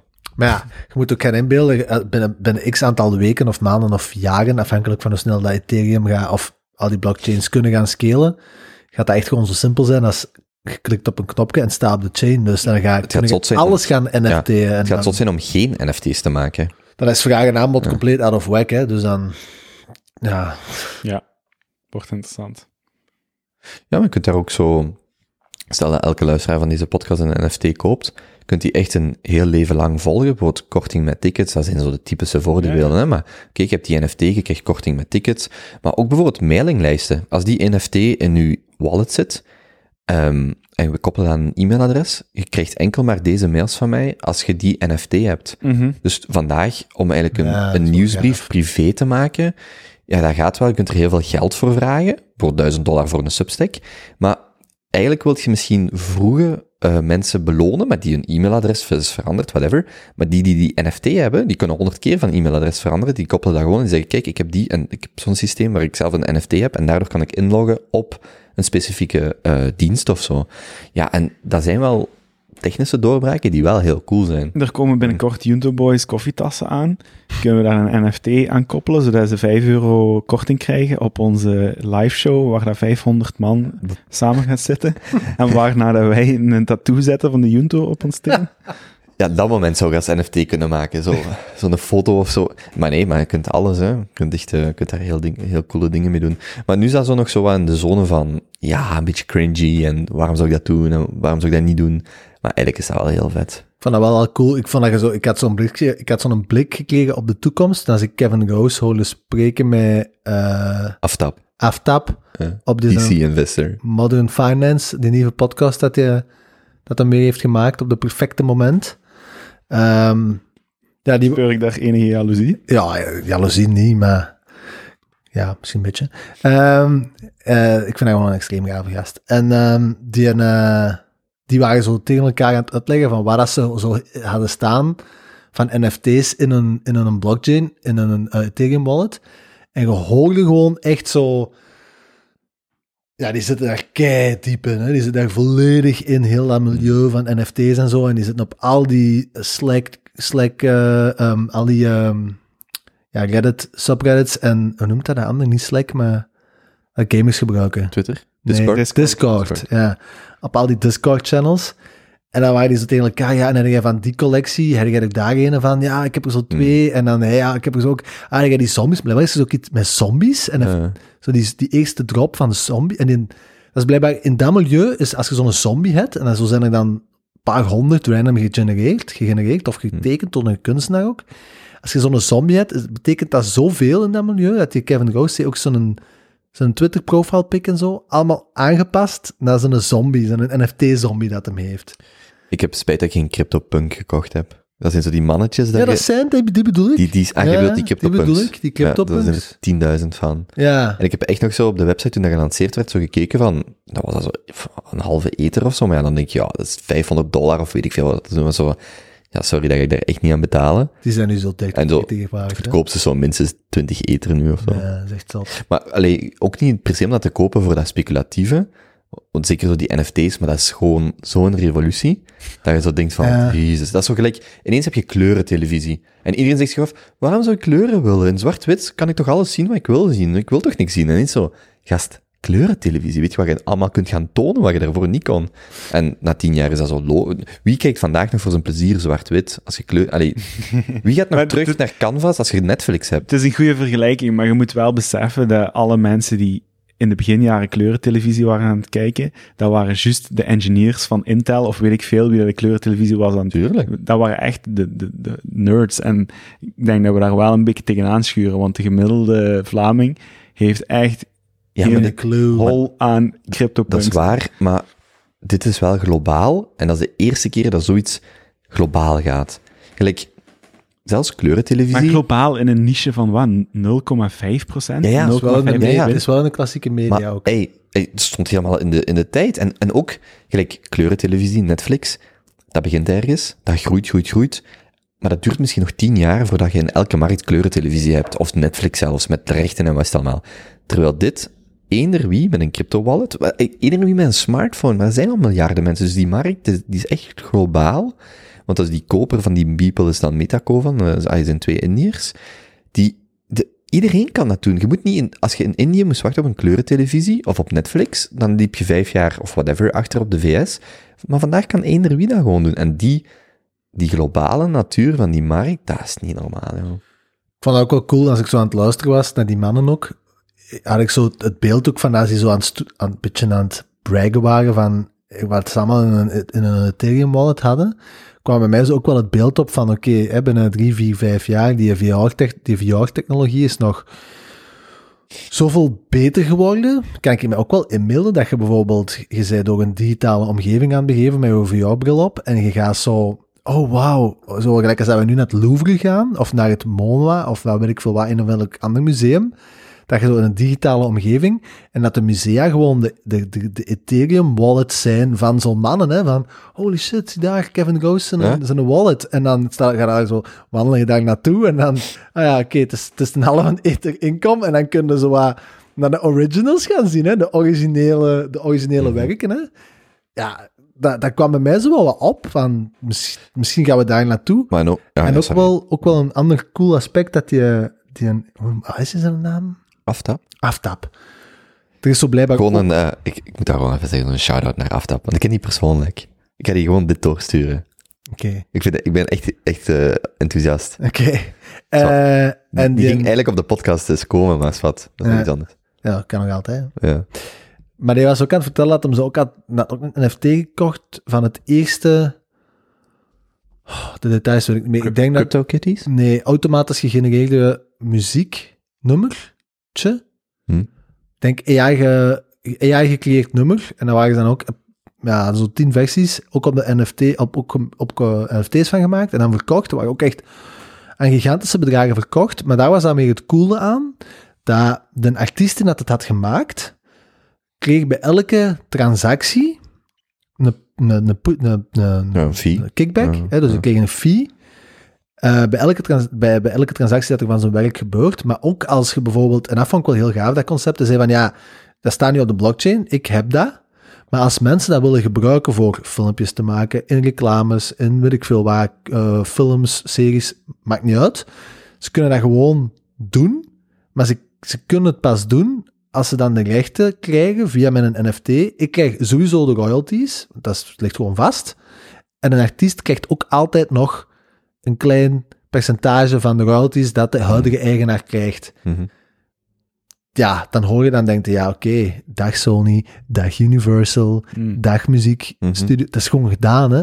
Ja, Ja, en zeker voor nieuwe artiesten. Hè, die, allee, wat je nu gewoon krijgt, is een hele reeks aan artiesten die zeggen, kijk, wij zijn al independent, of wij zijn al, af, allee, we uploaden al onze muziek naar Spotify en YouTube op onszelf.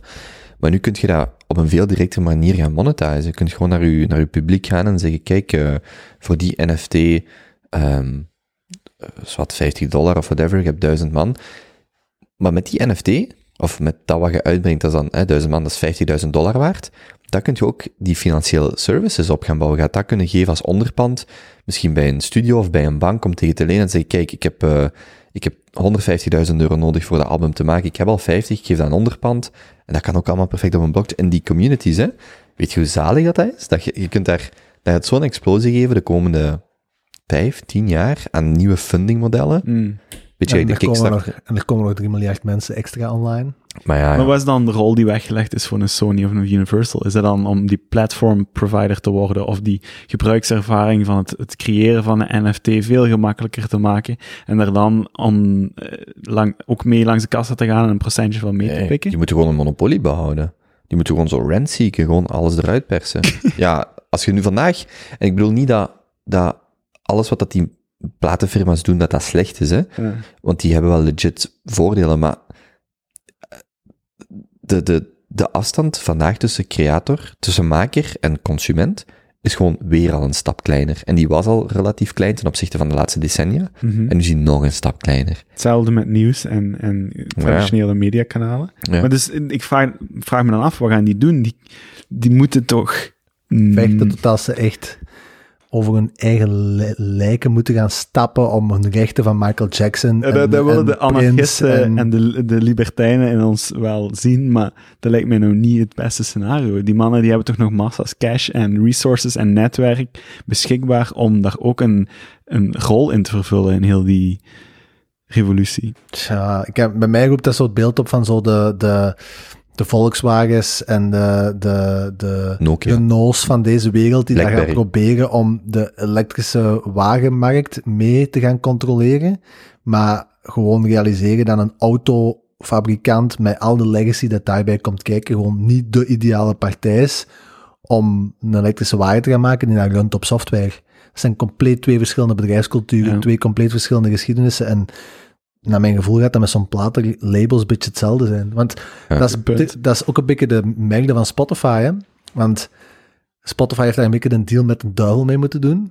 En die hebben, om toegang te krijgen tot heel een catalogus van de beste muziek van de 20e eeuw, hebben die een heel groot deel van hun bedrijf moeten verkopen aan de Sony's en de Universals en zo. Hè? Dus dat zijn de hoofdaandeelhouders van Spotify. Hè? Maar ja, ja, als je- zoiets als Spotify, als het kan, kan gedistribueerd worden, ja, dan is er voor die platenmaatschappijen ook geen deal meer om te maken. Hè. Dan moeten ze gewoon zien dat ze op een, op een pakket van de 20e eeuw en al die, die dingen dat ze hebben kunnen vergaren, dat ze daar aan vasthouden, Ja, maar- denk ik. Ook wel eens, die hebben natuurlijk een schaal, een schaalgrootte, maar ook gewoon een, die grote bedrijven zijn ook een oligarchie op, die, op dat vlak, hè. Die, die zetten zelf hun prijzen. En dus dat gaat niet van vandaag op morgen en die niet uit de business zijn. Maar er komt gewoon een nieuwe technologie, gelijk zo, wanneer heb jij voor de laatste keer een Blackberry gekocht, of eender wie hier naar luistert? Dat is gewoon een nieuwe technologie, en dat kan heel snel gaan, maar in dat systeem zal dat best wel, gelijk filmrechten ook en zo. Het is niet ineens dat elke film straks een NFT is, die dan zo gefund gaat worden, maar er is nu gewoon een heel nieuwe generatie, die, naar een bank gaat en zegt, ik heb 100.000 euro nodig, en die bank zegt, ook, ook in België, hè, ik heb het niet over derde wereldlanden bij wijze van spreken, allee, over België, zo, die dat gewoon niet gaan krijgen voor allerlei redenen, die gaan online en zeggen, kijk, dit is wat ik maak, ik heb al 2000 fans, die geven ieder mij 50 of whatever, en ben vertrokken. En waarom, waarom, ik kan dat perfect digitaal doen, want, of virtueel is misschien een beter woord. Waarom zou ik dan nog naar een bank gaan met een businessplan? Waarom heb ik dat allemaal nodig? Ik doe dat gewoon zelf. Maar het nog, het nog coolere vind ik dan aan, de, aan dat model met NFT's en geprogrammeerde contracten, is dat gewoon alles is en wordt investeerbaar. En alles wat je kunt gaan doen, Ja. ga je moeten bekijken vanuit een rendementperspectief. Want die mensen gaan zeggen, geef mij 50 euro. Maar die een concurrent gaan zeggen, geef mij 50 euro. En jij krijgt, naar gelang de investering dat je doet, dus 50 euro is misschien 0,2% van het totale bedrag dat hij nodig heeft. Jij krijgt 0,1% van alle royalties dat dat album creëert, doordat jij mij nu helpt Mhm. om dat te funden. Dus je wordt mede-eigendom, eh, mede- mede-eigenaar van hetgeen dat ik creëer met het geld dat je mij nu geeft. Ja, Allemaal geprogrammeerd, niet te kraken, en je krijgt het gewoon. Dus alles, alles, je wordt gewoon heel een dag lang kun je gaan participeren in jonge, beloftevolle projecten, mensen die dat jij ziet, die aan uw levenwereld een impact maken, en daar kun je mee gaan profiteren van die een mogelijk succes of niet. En dat mensen- komt allemaal proper terecht in hun digitale portefeuille. Ja, dat is nog, dat is nog, eh, dat, Ah, dat, is, dat is nu keihard aan het ontwikkelen, hè, van hoe, zit, hoe botst dat met echte rechtbanken en hoe botst dat met, met bepaalde, dat gaat sowieso op zijn limieten botsen, maar in principe kun je wel programmatisch een aantal dingen vastleggen waar dat je al niet omheen kunt en proces kan wel een stuk transparanter worden dan dat dat vandaag is. In welke zin dat dit, dat is geen utopie, denk ik, dat ineens alles opgelost is. Maar je kunt wel heel concreet in het geval van muziek, echt kunst die echt volledig digitaal leeft, is dat wel een, een enorme voorsprong. Als muzikant op Spotify vandaag, en daar zijn legio verhalen van, ja, hoeveel krijg je eigenlijk, hoeveel krijg je niet? Sabam, aan de andere kant, hoeveel betaalt je eigenlijk exact, hoeveel betaalt je niet? Dat is allemaal zo ontransparant. Hoeveel aandelen van GameStop zijn er geshort? Niemand weet dat. Al die dingen kun je als NFT's gaan representeren en kun je tenminste transparanter zien, zoveel zijn er. Hoe dat, dat dan wordt afgedwongen is nog iets anders, maar dit is het. En daar zitten ze. Punt. Hoe komt dat je niet kunt, hoe komt dat als een audit doen dat ze niet weten hoeveel aandelen van Google eigenlijk zijn bij verschillende bedrijven? Representeer dat allemaal als een NFT op een blockchain en ineens gaat dat wel. Allee, en dat gaat klein beginnen, hè. Maar ik vind dat wel ja, super vet om te zien. En die, dat financiële incentive, ja, dan beginnen gewoon zo blokjes erop gebouwd te worden, hè, van, van revenue streams en alles wat gewoon vandaag niet kan. En ja, dat gaat gewoon voor nieuwe artiesten, die gaan daar gewoon mee, mee gaan lopen en zoiets van, wow, dit is zo vet. Ja, zot potentieel, zot potentieel. Hmm. Ik denk gewoon, ik heb het ook u zelf al gezegd na uw eh, podcast met eh, Thomas Paas. Eh, Thomas zei dat, we moeten oppassen dat er een groep is die niet vrij hard vooruit loopt op de rest van de maatschappij. En die daar met van alles bezig is. Kijk naar Silicon Valley van de laatste 20 jaar of 10 jaar.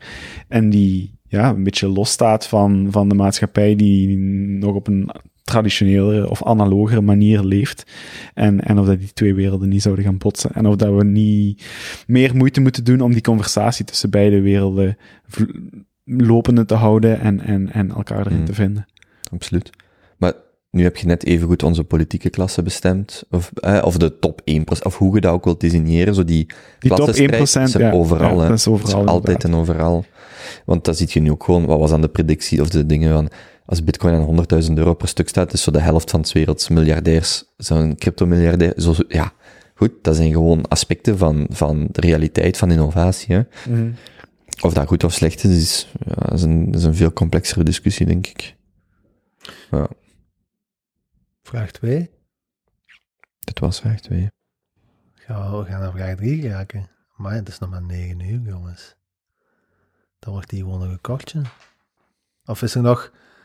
Ja, en ik bereid ook maar altijd tot vraag 2 voor. Zeg? Nee. Hm. Dat heb ik nog gelezen.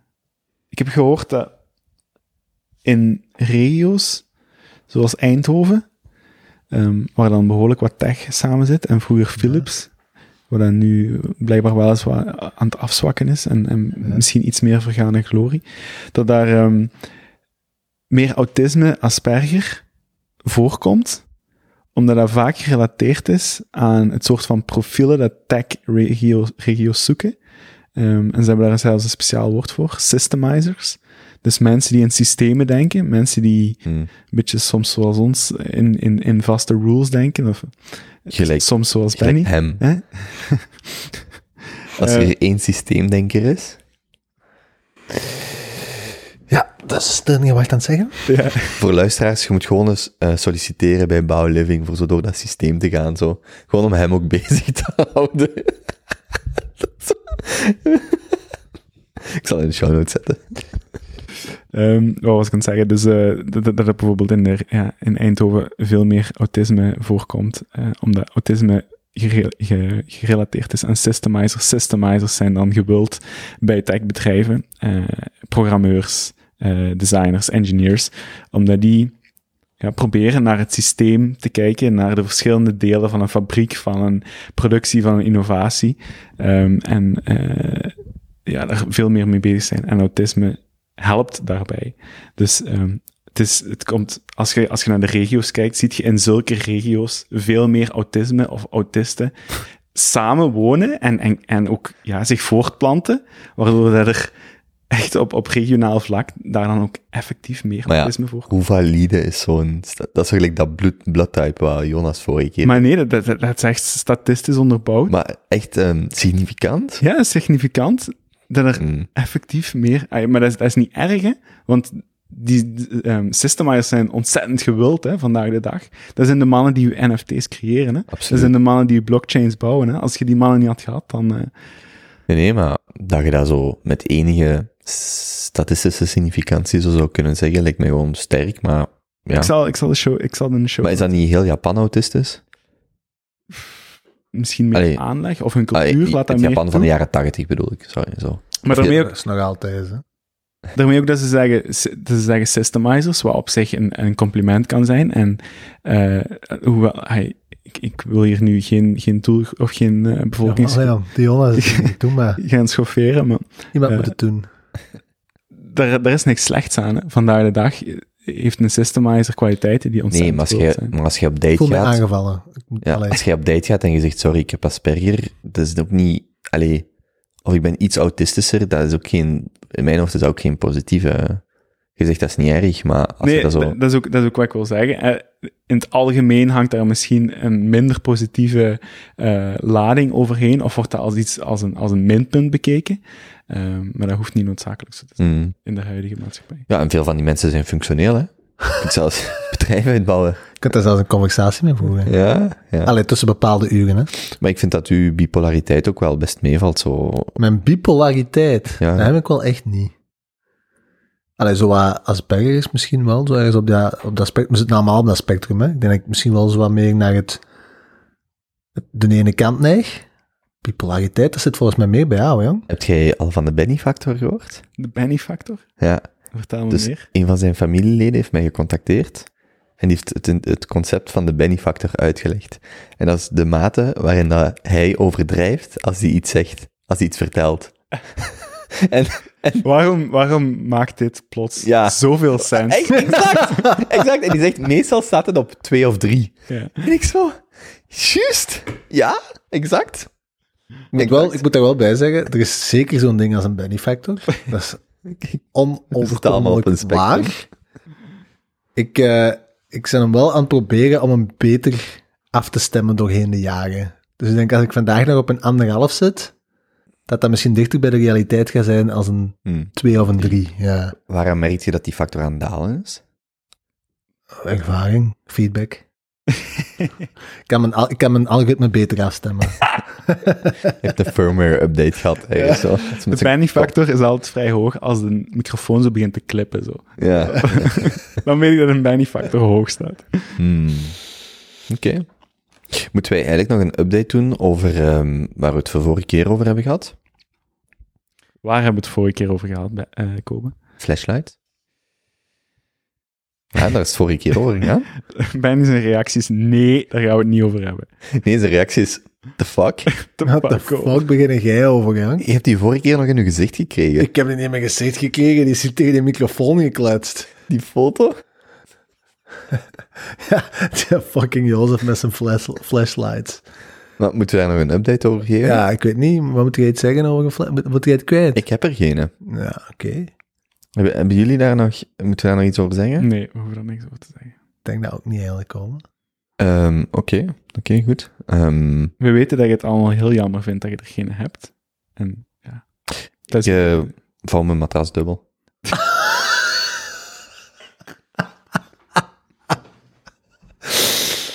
Allee, jong, dat fucking hell, fucked lab. Oké, heeft iemand nog een essayboek of podcast om te delen? Nee. Oké, oké dan vraag drie.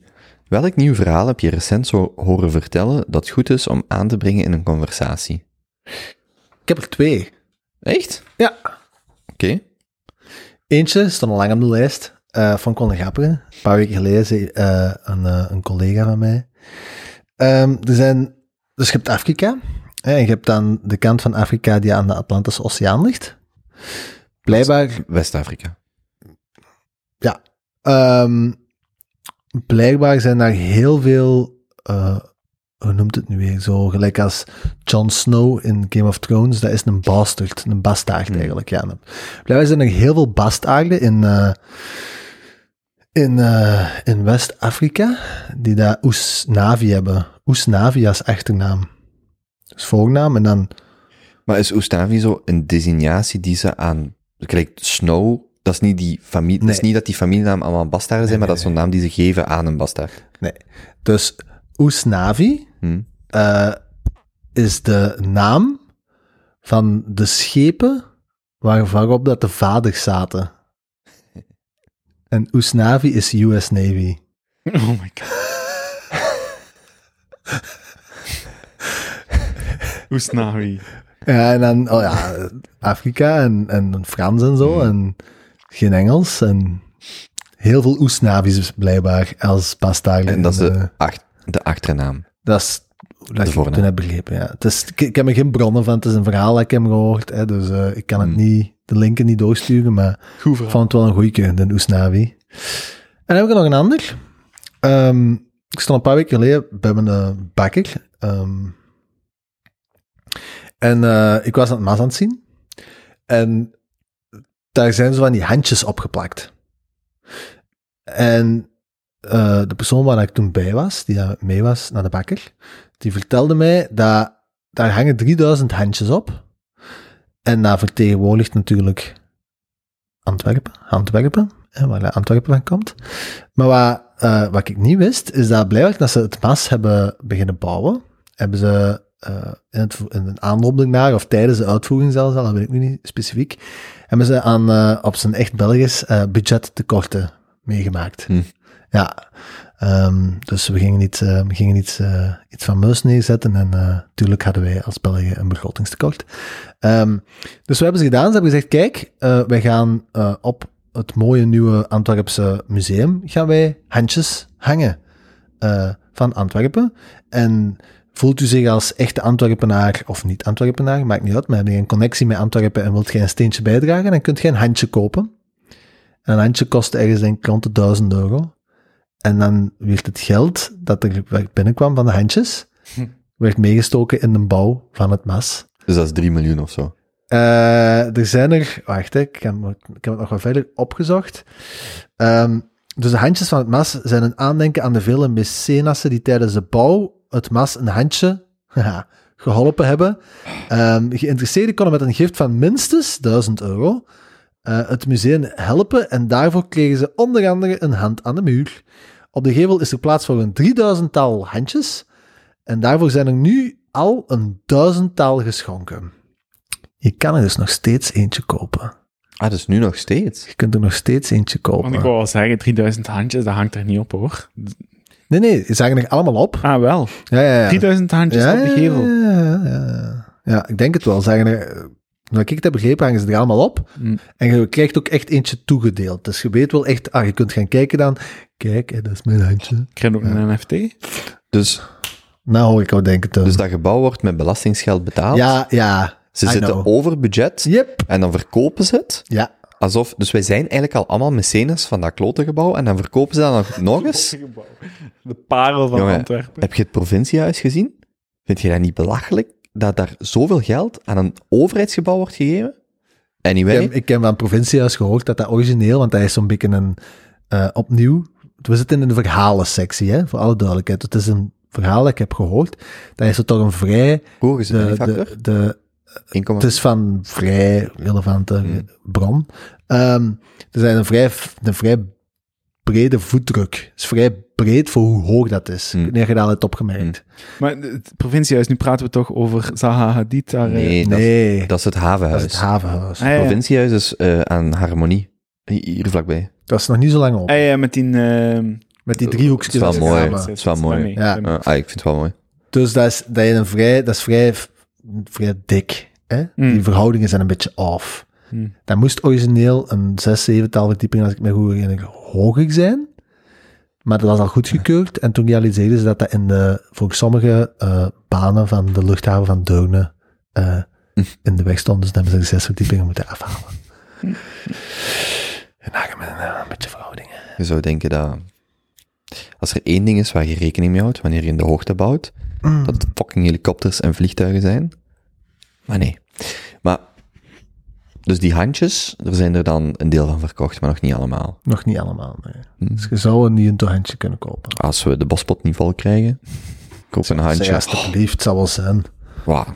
Ja, wat doe je? Wat, wat is dan het van zo'n mandje? Dat is ego-klopperij. Ja, en we zijn al mecenas. Dan verkopen die dat zo. Ja, zwart, kan daar. Dat is dan de reden waarom ik marketing heb gestudeerd. Zo mensen het gevoel geven dat iets speciaals. Het wordt al met fucking belastinggeld betaald. Anyway. Ehm, heb jij nog verhalen? Ik heb ehm, onlangs nog iets opgevangen. Blijkbaar bestaat er zoiets als generational punctuation differences. Dus wat betekent dat? Ehm, het gebruik van punten in eh tekstmessages, e-mails, brieven. Hmm. Dat dat heel sterk verschilt tussen generaties. Ik weet niet of je u dat al eens is opgemerkt als u, uw moeder, uw vader, uw oma, uw, Of uw zusje van 18. ja, of uw bijna gepensioneerde collega u een e-mail stuurt. En daar staan dan zo drie puntjes. Ik denk, kijk, ik heb het gevoel dat onze generatie, Oh, ik doe altijd twee. Twee puntjes. Sorry. ik heb het gevoel dat onze generatie daar niet meer mee werkt. En dat wij vrij recht toe, recht uit zijn in eh sms'en, e-mails. Mm. Omdat we weten van, kijk, dat is geschreven, hou het gewoon bij wat je wilt zeggen. Dat is niet direct de, de, het medium om veel eh, gevoelens of ehm, eh, vage emoties in te communiceren, tenzij je massa smileys gebruikt om dat te benadrukken en zeker te zijn dat uw boodschap juist overkomt. Zo denk ik daarover. Hmm. En als het bij mij wat te moeilijk wordt, dan pak je telefoon, want anders loopt het toch fout. Mhm. Maar ik merk dat dus de collega's waar ik mee werk, en, en dat zijn steenkappers, ah, een, een, echt, Ah, mogen die terug open? Die kappers? voor u een Michelangelo-kop. Dus eh, die zijn al iets ouder, dat zijn vakmannen, maar als die naar mij e-mailen, die durven zo als drie puntjes te zetten, en dan komt dat vaak over van, dit is mijn idee, ik heb er nog, maar ik ga ze nu nog niet vertellen. Ja, ja, ja. Dat is, dat blijkbaar hoe ook, eh, als ik er dan over ging opzoeken, die generatie drie puntjes gebruikt. Van, dit, this is my train of thoughts, there's more, maar het komt nog niet. Wat ik heel vreemd vind. En je hebt dan ook van die mensen die achter iedere zin drie puntjes zetten. Ja, ik heb dat al gemerkt. En dat is ook inderdaad heel grappig hoe dat zo eh, communicatietools ook op hele korte, eh, hele korte periode totaal andere invulling kunnen krijgen. Als ik nu zie, en we hebben nu op, laat, op een maand dat hebben we drie stagiaires binnengekregen, allemaal mensen rond de 20, 21, 22 jaar. Hoe moeilijk dat dat voor sommigen van die, van die generatie is om een telefoon op te pakken en daar in de plaats van een sms mee te sturen, gewoon te bellen, dat, dat, dat gaat niet, hè. Dat is, dat is, dat is uw bureau. Dat is, dat, dat is ergens naartoe wandelen dat niemand u kan horen. Dat is echt moed inspreken, drie keer oefenen van wat ze gaan zeggen en dan bellen, hè. Dat is heel raar. En voor wat? Omdat dat gewoon heel weinig gedaan wordt nog. Die zijn dat totaal niet, zijn dat totaal niet gewend. Die hebben dat nooit, nooit gedaan, denk ik. Totdat ze nu op de werkvloer komen, hè. Wanneer bellen die? Die zijn Ja, opgegroeid voice- met WhatsApp, hè. Die zijn echt opgegroeid met sturen berichtjes, we spreken af. Als die ergens... Die, waarom? Die, gaan, die gingen niet bellen, hè? Mm. Die bellen niet. Het is fascinerend om te zien, sowieso. De nagel aan mijn doodskist als analoge gsm-gebruiker. Weet je, als je zo iMessage of gewoon WhatsApp, dan, en ik stuur iets, dan antwoord jij, haha, is goed, ik zie je morgen. Bij mij, met analoge gsm, zijn dat zo drie berichtjes die binnenkomen. En ik moet dan zo uit dat berichtje gaan, naar dat volgende berichtje. dus soms ben ik met iemand aan het sturen, dan ben ik mijn bericht aan het typen. Dus dit gaat zo ver, dan ben ik mijn bericht aan het typen, er komt een nieuw bericht binnen. Moet ik dat eruit gaan, dat zien, en moet ik opnieuw... Maar dat is gewoon weg. Omdat, omdat uw Omdat ik tegenpartners, die, Die- die, die die- zijn daar gewoon om gewoon te sturen, te sturen, En te in, sturen. en in hun interface, hun in hun interface, die zien gewoon die vijf berichtjes dat ze sturen. En ik kreeg dan zo vijf berichtjes binnen, ik ben aan het typen, en dan echt zo, dat is zo mijn, als ik mijn aura-ring heb, dat ga ik gewoon zien. Als ik zo, en, en zeker als dat belangrijk is, dan denk ik zo, dan, wil, ja, dan, pak- dan bel ik gewoon. Maar als iemand zo zeven, zo, haha, oké, ja, goed, ik zie je morgen, doei. En dan zo, en dan zo, inbox vol. Maar natuurlijk is het... Echt zo. dan moet ik zo mijn inbox, en er staat er zo één belangrijk bericht in, dan moet ik dat allemaal verwijderen. Oh ja, is wat, anyway. natuurlijk wijgen wel aan, hè. Ja, absoluut. Maar dat is, Zoals die keer dat je geen belkrediet had.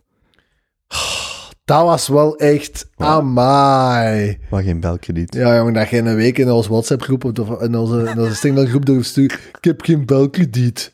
Precies een puber die aan zijn, aan zijn ouders voor belkrediet moet gaan vragen. Ah ja, wat was dat weer? Voor die vastweg. Alleen excuus, jongen. Niet normaal. Mijn Van bel... uw reactie trouwens echt perfect. Want ik stond echt... Ik was echt... Ik dacht, Benny, doe het niet. Ze gaat er niet op in. En jij zo echt een minuut later. Ja, uw reactie was echt on point. Kijk eens hier. Ik weet niet of ik dat, of, of ik dat hier moet zeggen. Ah ja, oké. Dan moet ik nog eens checken. Hmm. Ik vond... Geen belkrediet, wel iets anders. Ja, genoeg van iets anders. Hè? Geen idee waar het over gaat. Hmm. Oké. Ehm, gaan we dan naar vraag 4. Wauw, jongens. We gaan hier... Welk citaat, oude wijsheid of inzicht is je de laatste twee weken bijgebleven?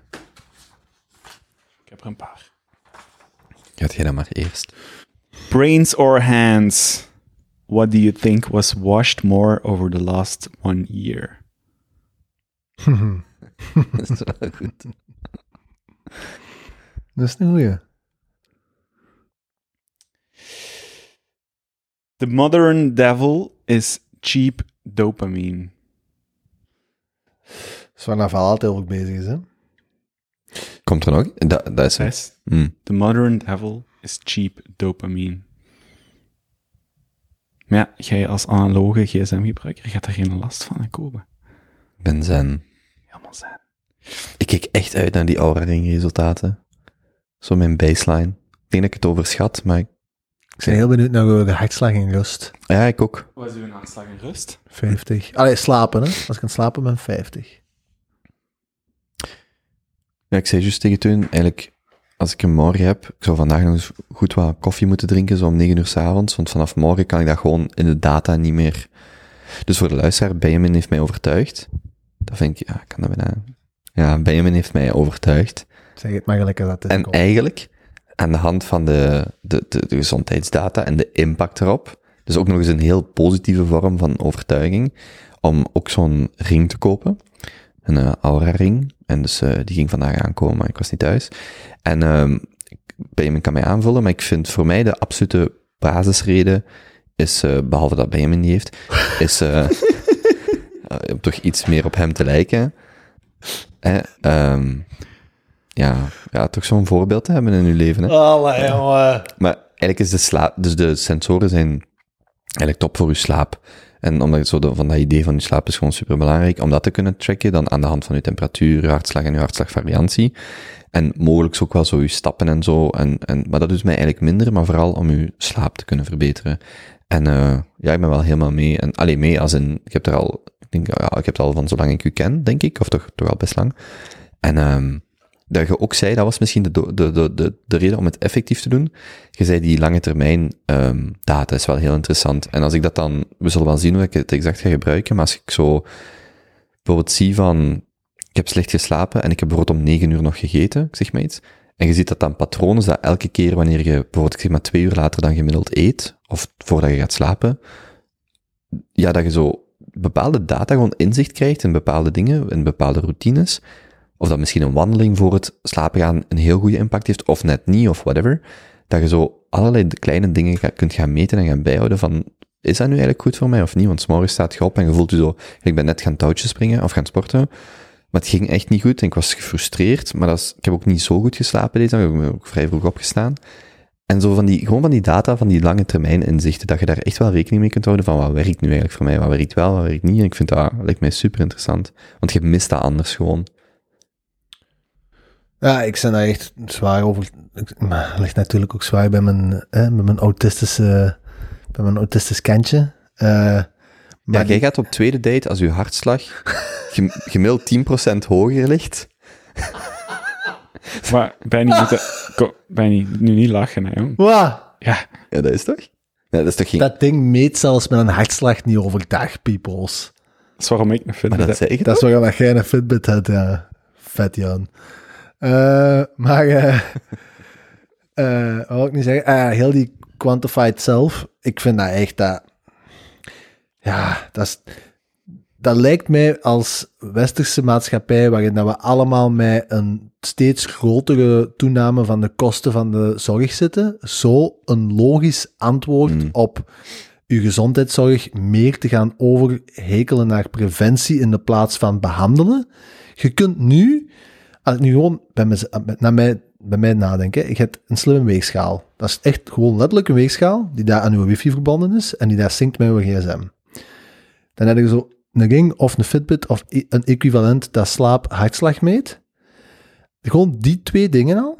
En daar koppelen je dan binnenkort, ik heb het zelf nog niet, ik ben het al lang aan het overwegen, maar dat is natuurlijk een iets gevoeliger puntje, maar sowieso dat het er komt. Want het kost nu nog maar 50 euro. Bluetooth flashlight. Ja, komen. Een flashlight gelinkt aan wifi. Zo'n sequencing, dus DNA-sequencing. eh, eh, 23andMe of equivalenten, waarbij dat je gewoon je volledige DNA laat uitlezen. En die drie, die drie dingen, dus een slimme sensor, gewicht en je DNA. En dat in één digitaal platform waar dat uw geneesheer toegang tot heeft. Hmm. Jongen, hoeveel, hoeveel shit kan dat al oplossen? Dat als je ziet, je gaat elke dag op die weegschaal staan en je ziet op een maand of op zes weken tijd, zie je in één keer iemand zijn, zijn gewicht naar boven schieten en je ziet zijn, zijn hartslag s'nachts naar boven gaan en die zijn slaap gaat achteruit. Dat je in de plaats van dat je nog drie maanden, vier, vijf maanden zo moet verder doen, dat je dan een attack krijgt of dat je depressief wordt of dat je werk, eh, dat je er tussenuit ligt met je werk, dat je gewoon preventief een mailtje krijgt van een arts. hey, wij zien net wat minder goed gaan met u. Wil jij eens komen praten? Wil jij, wil jij wat advies? Wil jij misschien eens bij iemand gaan luisteren die daar gespecialiseerd is in hetgeen dat wij zien in de data, wat er waarschijnlijk met aan de hand is?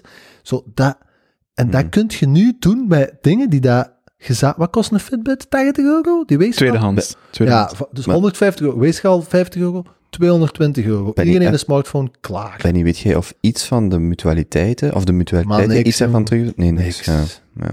Niks. Een Olga ging terugbetaald door de mutualiteit. ja, maar of zelfs gedeeltelijk. Ik weet nog, toen ik, toen ik draaide, allee, als DJ, ik ging dan zo voor gehoorbescherming kijken. En jongen, ah, wel, dus mijn grootvader, ik, ik weet het bedrag niet meer, maar pak, die had een oor, die had dus een ho- gehoorapparaat. 2000 euro kreeg die per jaar of zoiets, whatever, 1000 euro. Of dat was zo de helft, weet ik veel. 2000 euro en dan kreeg de helft terug. Ik ga naar de CM, ik zeg, ik wil gehoorbescherming voor, voor te draaien, maar ook voor de festivals, hè, min 25 Mm. decibel. Dat kost 200 euro bij, um, op, oh, hoe heet dat? Ja, 150 tot Ja, 200 euro. dat is wat, op maat gemaakt en dan moet elke drie jaar veranderd of whatever, maar dat kost dat. Ik zeg, wat krijg je daarvoor terug? Zo, niks. Ik zeg, maar, Maar tegenwoordig wel, hè? ja, ik spreek, Ook echt- niet meer, hè? ik spreek van tien jaar geleden wel. En dan is het een tijdje wel geweest en nu weet ik nu weet ik niet. niet. Maar dan denk ik, maar jongens, maar waar zij, allee, preventief is ten eerste veel gezonder en eigenlijk ook goedkoper. En wij hebben zoveel dat we uitgeven aan end of life en eh, die, heel die fase. Maar als maatschappij, hè, ik bedoel niet als individu. Dat is zelfs zo'n ding gelijk zo'n aura-ring. Als je daar vandaag in een woonzorgcentra hebt, echt zo'n centrum, iedereen zo'n au- zo'n aura-ring, dan weet je veel sneller wie, eh, of een andere Fitbit of whatever. Maar je komt Maar toch heel snel... Je komt toch heel snel in zo'n gesprek dat een beetje in de taboe-sfeer hangt van dokters die tegen mensen moeten zeggen, wat we hier zijn aan het doen, is symptomen van een slechte levensstijl aan het bestrijden. Dat is eigenlijk wat, wat 50%, 60, 70% van alle dokters zouden moeten zeggen tegen hun patiënten. Maar dat is toch Maar- goed? Ja, maar dat gebeurt niet.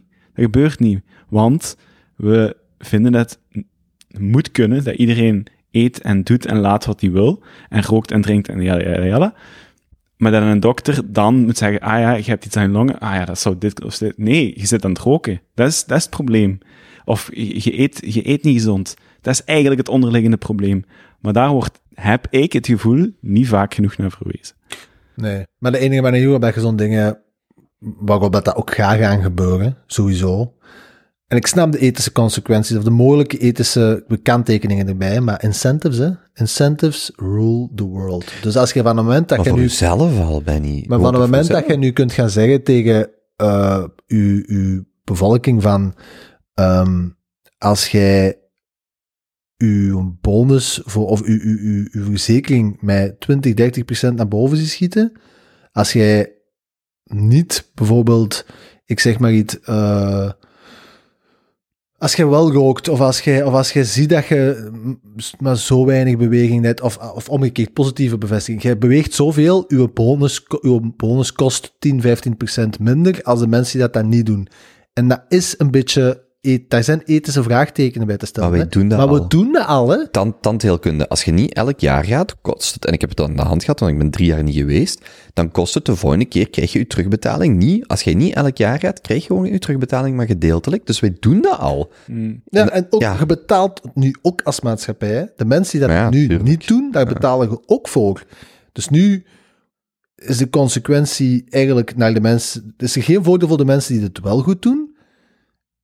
Maar wanneer... Allee, dat, dat, dat Ja, voelt wel niet op echt individueel. Ja, wel voor die mensen zelf. Allee, jij doet het zelf. Dus je kunt ervan uitgaan dat de groep aan individuen die er wel mee bezig zijn, dat die wel een kwalitatief hogere levensstandaard hebben.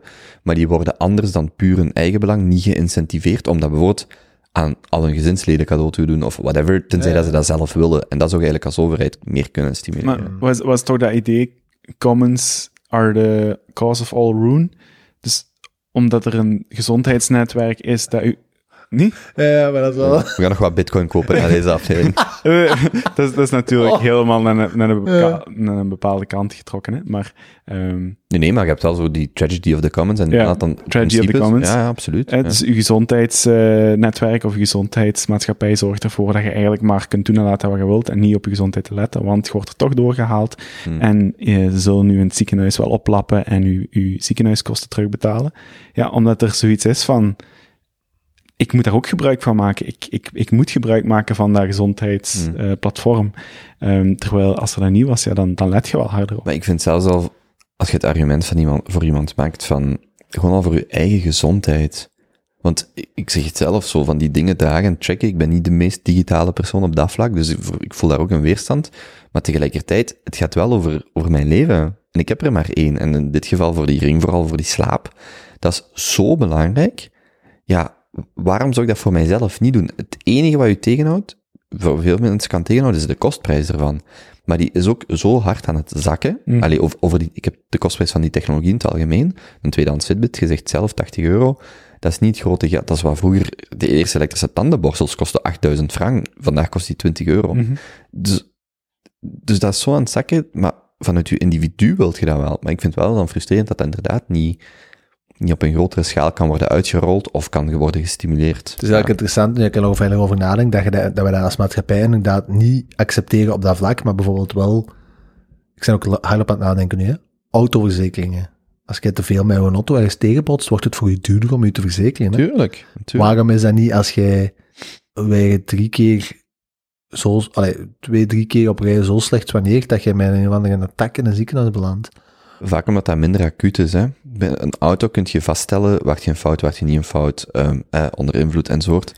Maar bij gezondheidsproblemen, ja, dan, gaat, Maar- dan is gewoon wachten op de eerste rechtszaak die zegt, ja, maar dit is genetisch. Hè, want je kunt wel zeggen, ja, overgewicht bijvoorbeeld, dat is uw keuze. Allee, of daar heb je auto, daar heb je... Ja, ja, En, dat is maar waar. maar als, als jij, je kunt niet zeggen dat een oogkleur, lengte, haarkleur genetisch is, En dan, dan gaat iemand het, het, het- het- gewoon het punt maken van, ja, maar mijn overgewicht of ondergewicht, dat is ook genetisch. Of mijn motivatie tot is Of mijn motivatie. Ja, en dan is gewoon één rechter die daarin meegaat, en dan, voilà, dan zit je daar weer. Ja, maar dat is Ja, ja, dat is waar. Maar dat, maar dat is niet omdat dat geen onterecht punt is, want dat is een terecht punt. Ja, Inderdaad. maar dat verklaart is ook niet- effectief is zo. effectief een punt, hè? Ja, ja. ja. Maar dat verklaart, dat is dat punt, dat is waar voor een aantal mensen. En dat kan als excuus gebruikt worden voor veel meer, maar, maar dat maakt heel die discussie moeilijk. Ja. Dat maakt het inderdaad moeilijk, want wij zijn ook, eh, eh, of, of onze omgeving, en, en wij, wij willen zelf bepalen wat we in ons lichaam steken. Wij willen drugs gebruiken als we dat willen, als we daarvoor openstaan. Als volwassen mens moogt je zelf die beslissing pakken om iets in je lichaam te steken en te zien wat dat met u doet. Dus ja, in principe mogen wij dan ook niet klagen als iemand constant burgers ligt te eten. Right? Dus het is maar juist Waar, dat jij waar het over eh, gaat. Hè? Ja, ja. En ook, als jij, om dan het stereotype te nemen, de healthy yoga teacher zijt, die wel elke week coke snuift, omdat stereo... Ja, zijt je dan gezonder dan iemand die elke dag naar de McDonald's... Ik weet dat niet, dat is heel Ja, dat is moeilijk, ja, hè? ja. Ja, daar, dat is is ook heel geen, daar is ook geen wetenschappelijke... wel- Ja, nee, want, als je ze ziet, zou je zeggen, wow, je zit super fit, maar je ligt elke week te snuiven. Ja, te schnitsen. ja. prostituees, prostituees en coke, er is niks makkelijker in Antwerpen. maar zo... Oké, dat ga ik eruit knippen. Ja, graag. Heel graag. Maar ehm, Je gaat dat niet doen, hè? Nee, hoogstwaarschijnlijk niet. ik heb mijn Instagram bio aangepast. Dit is, ik zet het in de show notes, is waarschijnlijk de grootste leugen. Maar ehm, Allee, ja. je ehm, zit toch wel, als dingen hebben doen, ik ben bij mijn alles wat jij mij stuurt, zet ik in de show notes. Oké. Allee, ik bedoel, eh, wat jij mij over de Junto stuurt. Mm, Ja. Moest ik alles in de show notes zetten, dan waren we al gecanceld. Dan was het pas een show. Maar moest ik zeggen, ja, anyway. Maar ehm, We komen erop uit dat ehm, we wel hoog van onze toren kunnen blazen, maar als puntje bij paaltje komt, dan heeft iedereen zijn eigen verlangens en wensen. En Het is een genuanceerder topic als dat we er juist met volle enthousiasme in vlogen. Met volle Benny Factor Ja. 2 in zijn gevlogen. Ja, maar dat is toch leuk dat je zo collectief je gedachten daarover kunt verhelderen? Ik maar ik vind, ik, interessant. Dat is toch de reden waarom dat we het doen? Dat is waar.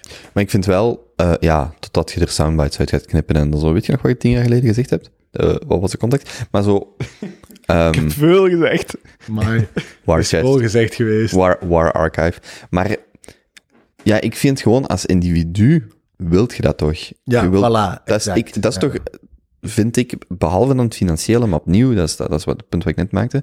Je wilt toch, ik word 30 dit jaar en dan denk ik, oh wacht eens. Dat is echt al oud genoeg om zo te denken, oh, ik heb nog 50 jaar, ik wil dat hopelijk goed doen. Allee, ik heb hopelijk nog 50 jaar, maar ik wil dat wel kwalitatief. Dus waarom zou ik dat niet doen? Die data niet hebben, wordt met elk jaar, de opportuniteitskost wordt groter. Maar ja, En, dat, en dan eh, ziet je, want dat vind ik ook wel zo. eh, Dan, eh, bijvoorbeeld, wij zitten al dan in een omgeving waar je bijvoorbeeld een aantal boeken leest of podcast, dat je bijvoorbeeld stopt met cafeïne, alcohol voor het slapen gaan, zo dat soort dingen. Maar als je het hard op, zwart op wit in de data ziet, hoef je zelfs al die boeken niet te... Je ziet gewoon, ik heb deze nacht, of de laatste drie nachten slecht geslapen. En het enige wat de rode draad is, is dat ik nog drie keer na mijn, na, na mijn middagshift om half elf s'avonds een koffie heb gedronken, want ik vind dat lekker. En dan is mijn slaap rot. En die drie dagen dat ik dat toevallig niet heb gedaan, was dat... be- Dat is toch super interessant? toch is het interessant om te zien dat dat generationeel toch nog eigenlijk... Wat ik wil zeggen, mijn... eh, ik, ja, ik, heb, ik ken dat spel al een paar jaar. Hè? En in het begin tegen de familie, waarom doe je dat? We lopen met dat lelijk ding. Ja, mannen, ik weet dat dat lelijk is. Ik vind dat ook niet schoon. Nee, andere reden. Ehm, en dan aan, mijn, eh, aan, ons, aan, mijn- onze pa en zijn vriendin uitgelegd. En ehm, onze pa en zijn vriendin vonden dat wel interessant. Ze zei, ah ja, oké, kan ik mijn eigen ook kopen. Ze heeft er een gekocht. Die heeft die ook al een paar jaar. Maar ze vindt dat ook gewoon een mooi ding. Hm. Dus ze draagt het wel. En ik kan dan zo eens in de, in de gsm gezien. De helft van de tijd is dat niet opgeladen. Gewoon niet Gewoon een joekel van de ring. Ja, gewoon niet opgeladen. En dan zo, dus die heeft al twee jaar. En dan zo vorig week- weekend was ik thuis. En eh, ja, eh, zaterdagavond lekker gezellig met de familie aan het eten. Flesjes wijn, poppen langs alle kanten open. Hmm. Eh, het is zo half twaalf. Ik ga slapen eigenlijk, zo op, op mijn wijn te letten en zo. Niet te veel. Ik denk dat ik zelfs toen niet gedronken had. Ik had nou tevoren wel wel gedronken. En zo reed. Ah, ik ga nog snel een koffietje zetten. En dan denk ik echt... eh, wat? Huh? Eh, Ja, ik, ik stel er gewoon geen vraag. En dan zijn pa zo, ja, bij mij ook eentje. En dan, oh, jij hebt het al hard. Ik zie nog jij. Doe dat niet. maar dat haalt niks. Dat haalt niks. Ik, ja, Ja, die zijn daarop groot geworden op koffie, hè, man. dat haalt niks uit. Nu, maar, maar ja, maar dat is gelijk wij misschien met onze smartphones of schermen in de kamer en wat is het allemaal. We hebben ook onze generationele problemen, allee, om dat kort te schetsen. Maar ik vind als je dan zwart op wit data krijgt, dat je bijvoorbeeld minder goed slaapt of whatever, en je ziet die trends, dan, dan stop je daar toch vanzelf mee. Zouden denken, hè? Ja, het- ja, dat is toch... Maar dan, of dan kun je toch niet zeggen... gezien is de kans groter. Ja, ja, voilà, Ja. voilà. Want als je het niet weet, en ik heb dat bijvoorbeeld nu, dat ik merk, maar ik kan dat niet echt testen. Ik probeer daar echt zo schermen buiten de slaapkamer, maar nu ben ik al zo de laatste weken zo gewoon wat meer s'avonds in bed nog een film aan het kijken of zo. Is het aan mij of zonder pocket pussy? Ik heb geen pocket pussy. Och. Maar als ik, ik kan wel zeggen, als ik in mijn bed lig, kan ik mijn matras niet dubbel plooien. Maar, ehm, dat gezegd zijnde, als je dat in de data ziet, dan stop je daar toch mee, want dan weet je gewoon, ik ben mijzelf hier aan het saboteren. Eh, Allee, toch? uh-huh. Ik vind dat dan wel echt weer super boeiend. Ik weet niet of je al die laatste al hebt gehoord. Dan ging het even over live extension. Ja. Jongen, dat die... Ik vind dat zo heerlijk, dat we in een tijd leven, David Sachs, dat je... poet mij geen kloten. Ja, ja, dat interesseert me niks. Maar ik vind dat zo zalig dat wij in een tijd leven dat je zo van zo'n mannen gelijk als die hoort hoe dat zij daar naar kijken. Dat Mm. 20, 20, 15, 10 jaar geleden moesten daar gewoon harde centen voor neerleggen. Hè? Dan zei zo'n man, ja, wil je mijn live extension strategie horen? Leg maar neer. En nu is dat gewoon allemaal publiekelijk toegankelijk. En dan hoor je wat zo'n Chamath uitlegt voor wat dat hij doet. Mm. En hoe dat hij zo... Hoe dat dan uitlegde van die full body scans. Mm. En dat, dat, dat, is dan, dat zie je zo een beetje zo... Ah ja, Ik kreeg zelf Binnen- ook goesting om dat te doen. binnen tien jaar, misschien hebben wij daar dan ook de mogelijkheid toe in Antwerpen. Hmm. En dat is zo... Ik vind dat Leg super leg misschien eens uit eh, wie dat die vier eh, Amerikanen zijn waar wij, Wacht, waar wij zo'n fanboys heel- van zijn. Even op dat punt, gewoon, dat is wat, eh allee, ik wil gewoon heel even stilstaan bij dat punt van die informatie. Dat is wat Thomas ook zei, Thomas Paas, van, dat je zo, de, de weelden die wij eigenlijk hebben aan je eigen feed en zo, en je hebt hè, de, de, de schrik van de bubbel, maar de kwaliteit van informatie die je kunt opdoen als je wilt, Als je hè, wilt. boeken aangevuld met allerlei dingen, dat is zo absurd, ik zou daarvoor niks willen wisselen. Dat is, dat is ook mijn grootste ontdekking van het afgelopen Want- jaar. want ik had nog geen Twitter-feed. Ja. Jullie hebben mij dan erop ingepraat. Ik heb die echt vrij sterk gecureerd. En dat is, dat is crazy. Dat was wat punt. Als je het laatste jaar gevolgd hebt, een generatie of twee ouder, via onze media, onze massamedia, kranten, versus onze, ik, oh, ik zou nooit willen wisselen. Wat ik aan toegang heb van tot, om dat punt gewoon even zo duidelijk te maken. Ook daar weer. Hè? En ik merk dat iedere keer als ik in het weekend naar huis ga, en dan naar mijn ouders thuis, en ik zit dan met mijn broer en mijn zus, die daar niet zoveel mee bezig zijn als ons. Je moet het willen, hè. Je moet er zo graag mee bezig zijn, hè. Je Tuurlijk. moet die informatie willen opnemen, je moet die willen verwerken. Maar als je dat leuk vindt, Inderdaad. Er zijn ook mensen die er angstig van worden. Er zijn mensen voor wie dat te veel is. Er zijn mensen die zoiets hebben van, wow, wow, wow, wow, dit wil ik allemaal niet weten. Ik wil niet zoveel inzicht ja, hebben. maar als je het type persoon bent dat de wereld probeert te begrijpen. Absoluut. Dan en is gelijk dat, 100 jaar geleden waren die mensen er uiteraard en 200 ook, dan is dit toch een zalige tijd om te leven. klopt, maar je, je mocht niet onderschatten voor hoeveel mensen ignorance is still bliss. Tuurlijk, maar dat zijn wij niet, hè? Nee, nee, Dat is gelijk dat die misschien gaan zeggen, hoeveel van die digitale idioten kunnen nog geen hamer vastpakken? Sorry, daar val ik ook onder, bij wijze van spreken. Ja, misschien mis ik heel veel in mijn leven. Ja, mogelijk, maar ik mis het niet, want het interesseert mij niet. Ik zou een klusjesman bellen. is een goed punt. Dus ja, tuurlijk zijn er mensen die dat, die dat belangrijk vinden, maar ik vind dat niet. Ik laat dat, dat doek is opgespannen. Ik ga het niet zelf doen, hè. ja, ja. Hey. Had ik het nog niet gezien? Je hebt dat doek niet zelf opgespannen. Nee, jong. Wie heb je daarvoor laten komen? Eh, de maat van Charlotte. Charlotte heeft mij dat als cadeautje gedaan. Dat laat dat opspannen.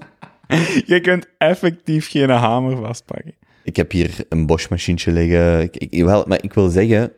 de- Maar het punt is duidelijk bij deze. als je iets leuk Prachtig. vindt, als je iets leuk Robin vindt, is ballen. Ja, Just ballen. maar wel geen belkrediet. Zijn doek laten opspannen, die heeft boksen, die heeft meubilair, hè? ik heb wel een grappig idee met de auto. Maar dat zult je wel zien als het zover is. Oké. Oké, ja, is wat. Jij, wou iets zeggen over... Ja, ja. al in podcast, we geven daar vaak over. Ik probeer maar te zorgen dat luisteraars weten waar dat we het over hebben. Maar ja, All-In podcasten zijn Maar we- vier. Dat daar straks niet gezegd? Je hebt toch die twee Jasons? Ehm, Maar ja, off, weet- the, off the record was dat, ah, waren we toen nog niet aan het opnemen? Ah ja, sorry. Oké. denk ik. Nee, ik denk het ook niet. Ja. Al in podcast, dat zijn, dat zijn vier eh, gasten, vier mannen. Ehm, wat misschien niet heel woke is, maar bon, kan er niks aan doen. Dat is niet helemaal zo. Jawel, shamat zit erbij. Ja. Palliapatia. Als dat niet woke... Allee, als dat niet divers Maar dat is. zijn, eh, dat zijn vier heren en die, ehm, ik denk, eh, drie Amerikanen en Chamath is een Canadees met Indische, Sri Lanka. Sri Lanka origine. En die hebben allemaal een achtergrond in oftewel start-ups starten of erin te investeren. Ehm, hebt, eh, de host is, eh, die heeft al heel lang een achtergrond in podcasts over startups. eh This Week in Startups, Jason Calacanis. En twee andere mannen, dat zijn, denk, naar mijn gevoel, een beetje dezelfde types. Rond de 40, rond de 50. eh, allebei bedrijf gestart en verkocht voor vrij significante bedragen en doen nu investeringen. En dan die Chamath is ehm, eigenlijk zo echt de American Dream. Eh, de vleesgeworden American Dream. Dus zijn eigen echt vanuit pure armoede en, en, en stamps voor eten te hebben vanuit het Amerikaanse voedselsysteem. Puur op intelligentie natuurlijk wel. Eh, let's face it, die gast ehm, heeft een IQ van boven de 140 of zo, denk ik. Maar zijn eigen wel echt daar, in combinatie met discipline, gewoon echt tot op het hoogste niveau in het Amerikaanse eh start-up ge- gegeven gewerkt. En vooral, dat is interessant, die is eigenlijk ehm, een van de hoofdbijdragers aan het feit dat wij collectief mee in de aandacht, want dat vergeten we dikwijls, hè, die wordt nu ver, verhemeld, maar die, heeft, die was hoofd van het growth team van Facebook. hè. Klopt, Mm. daar heeft hij zijn Die eerste heeft, geld Facebook, gemaakt. die heeft Facebook groot gemaakt. Hè. Ja, ja. Ja. Die, eh, en die, dat, dat, dat is zo eh, vakkundig, want hij is nu hard op Facebook aan het bashen. En hij heeft begon dat imperium meer groot gemaakt. Hè. Mm. Maar wat dat ons, denk ik, een heel erg in aanspreekt, is gewoon eh, het rauwe intellect dat daar Tentoongespreid. tentoongesteld wordt. En de, Hmm. de, de, ook daarbij gaande, de heel, vind ik, super open en transparante conversaties die worden gevoerd, zonder echt een blad voor de mond te nemen, tot echt toe, want die zitten op bepaalde posities, qua investeringen zitten die haaks recht tegenover elkaar, dat die echt in concurrerende bedrijven posities hebben genomen. En dan wordt tijdens je podcast soms echt steken uitgedeeld. En dat je echt merkt van, holy shit, ja, hier wordt namelijk nog een gespreksje gevoerd, want dat gaat gewoon echt hard. Mhm. Maar eh, het is vooral de, de helderheid als je die mannen bezig hoort van hun, hun mentale modellen en hoe dat die naar de wereld kijken. En Hmm. eh, de, de ene al wat meer dan de andere, maar dat is, dat is ronduit inspirerend En- voor mij, en- moet ik zeggen. De liefde die ze als besties Ja, nog steeds ja, voor ja. elkaar hebben, Ja. terwijl ze elkaar ook wel echt door het slijk halen. Eh, Ja, waar- die, zijn, die zijn wel... Ja, dat gaat hard, hè. Zo, zo hard. Wel is het allemaal nog met een lange zwans, maar daar is het op momenten echt al ja, ja, ja. dat je denkt, het is dat, dat je dat zijn- allemaal op Zoom zit, want... Nee, het is, ik heb zo al een paar keer ook, maar ook al een paar keer gedacht, de chance dat jullie allemaal 40 zijn en al allemaal toch al wat succes hebben gehad, dat een succes, die mannen zijn... Die mannen spelen... Die mannen spelen poker met een small blind van 500 dollar en een big blind van 1000 dollar kopen. Die mannen Ja. hebben belkrediet, hè? maar Dat is wel de one-liner van de aflevering. ik had dat nooit mogen sturen. ja. En ehm, ja, maar ik, maar, ja, dat is waar, maar wat ik, wat ik eigenlijk bedoelde is, die, ik denk dat die ook heel goed beseffen wat ze aan elkaar hebben. Ja. En dat is, dat is ook iets wat met de leeftijd komt. Ik denk dat die mannen behoorlijk alleen kunnen zijn op een eentje. Want die, die, die zitten op de top Mhm. van de Mhm. Amerikaanse investeringswereld. En dat die veel aan elkaar hebben, omdat... Ja, it's lonely at the top, Ja, hè. Exact, exact. Ja, dat, dat doen wij toch ook? dus nu nu schaamt hij zich. Oh, man. Daar ga ik zo slecht op, joh. Kom. Wij, wij proberen bij hem bij te benen. Ah, Ja, dat is waar. het doet mij echt pijn dan als je zo'n uitspraken doet om daar zelfs nog maar bij betrokken te zijn. Ja, ik weet. Ik weet, sorry. Ik ga dat, ik ga dat eruit knippen. Ja, dank u. Ehm, Dat is een toffe vraag. Mijn hartslag is eh 18 beats per minuut hoger. Dat is mooi. in zijn geval zou dat een tweede date waard zijn. Maar die, die Chamath is wel iemand waar je naar opkijkt. Voor mij persoonlijk? Ja? Ehm, ja, Dat is, dat is onze Warren Buffett, hè. Dat ja dat Warren probeert hem te zijn. en Hij doet dat goed, hij speelt hier al heel goed. Hè. Ik zal het zo zeggen, van het moment dat je eh, aandelen kunt kopen van Social Capital, ja, dan, gaat toch wel, eh, dan ga ik toch wel eens eh, Hm. ga ik toch wel wat kopen, denk ik. Ja. Ik, die, die gast begint een hele hoge credibiliteit op te bouwen bij mij. Hm. En niet alleen bij mij, denk ik, bij heel veel mensen die hem volgen. En dat is heel bewust, hè.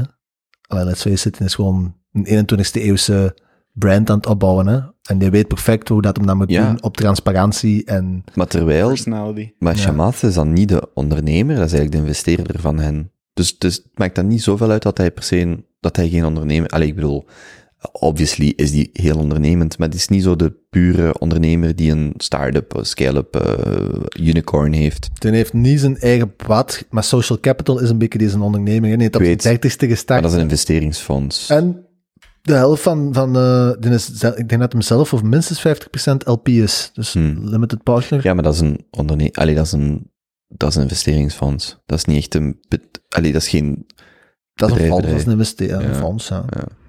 Dat is niet hetzelfde als een product. Nee, want gelijk- dat is eigenlijk ook een beetje, eigenlijk ook wel een product, hè, let's face Ja, maar it. bijvoorbeeld, ja, maar Warren Buffett, ja, voor mij is dat geen ondernemer, dat is een, ja, dat is een investeerder. En, maar ja, Berkshire Hathaway, als dat geen onderneming is. ja, ik, Maar dat, ik snap wat Ja, je bedoelt, ja. het is geen product. ja, Ik ja. snap het. Die heeft geen facilities in zeven continenten moeten opzetten om, om zijn, dat is geen Coca-Cola, bij wijze van spreken, dat je gebouwd hebt. En, ja, wat, Ja, nee, is alleen nog Maar inderdaad. bij Coca-Cola. ja. Jongen, en die Chamath, zo, ja, op een bepaald moment hadden we zo low single digit bitcoin eh, supply, van alle bitcoin supply, dus zo 3% of zo. Ja, ja. Dus ze hadden voor een miljoen dollar, nee, of denk ik, ja, ik weet het niet meer, maar ze hadden voor een miljoen gekocht op zodat bitcoin zo aan, weet ik veel, zo'n, ja, ik weet, of aan 10 miljoen en bitcoin stond aan 8 dollar of whatever. Ja. Maar kwam erop neer dat ze 2, 3 procent van de supply hadden. En dan waren ze zo, en dan waren ze zo hun losses, Ze, had, ze hadden Ja, ja. 2 of 3 procent van de totale bitcoin. low single digits, di- digits. En het ging zo in, denk ik, Holy twee shit. afleveringen geleden, geleden ging het zo ergens rond het midden of het einde over hun biggest misses. En dan zo... Anti, de anti... De anti, eh, ja, ja. En dan zo ja. op het einde kwam Shamath en die zo, ik denk dat hij op het einde kwam. En dan zo, ja, we hadden dus echt low single digit bitcoin. En op dit moment zou dat dus miljarden en miljarden, allee, tientallen miljarden waard geweest zijn. Maar zo ook Ja, dat, dat, dat, je- dat- Ja, dat is echt... Ik, En dan heeft hem ergens een grond. Ja, ah ja, dat was, daar zit hem nog over te tweeten. Hij heeft die grond, geloof ik, in bitcoins betaald. En die grond was dan zogezegd, eh ik zeg maar, 10 miljoen dollar. En dan in de huidige waarde zo, ja, weet ik veel, 50 miljoen of zo. Maar, eh, en die grond, nee, nee, nee, nee, zo is het. Hij heeft die, 500. ja, of hij heeft die 10 miljoen betaald. Die is, whatever, 100 miljoen in bitcoin waard. Maar de effectieve waarde vandaag is zo 1 miljoen of zo, omdat er zoiets gebeurde. Eh, Het was zoiets. En hij zo, ja, Dus ik, ik vind het heerlijk dat in zo van die mini-subcultuurtjes en, en niches zoals bitcoiners, hè, er dan van die nieuwe woorden ontstaan, zoals regret porn.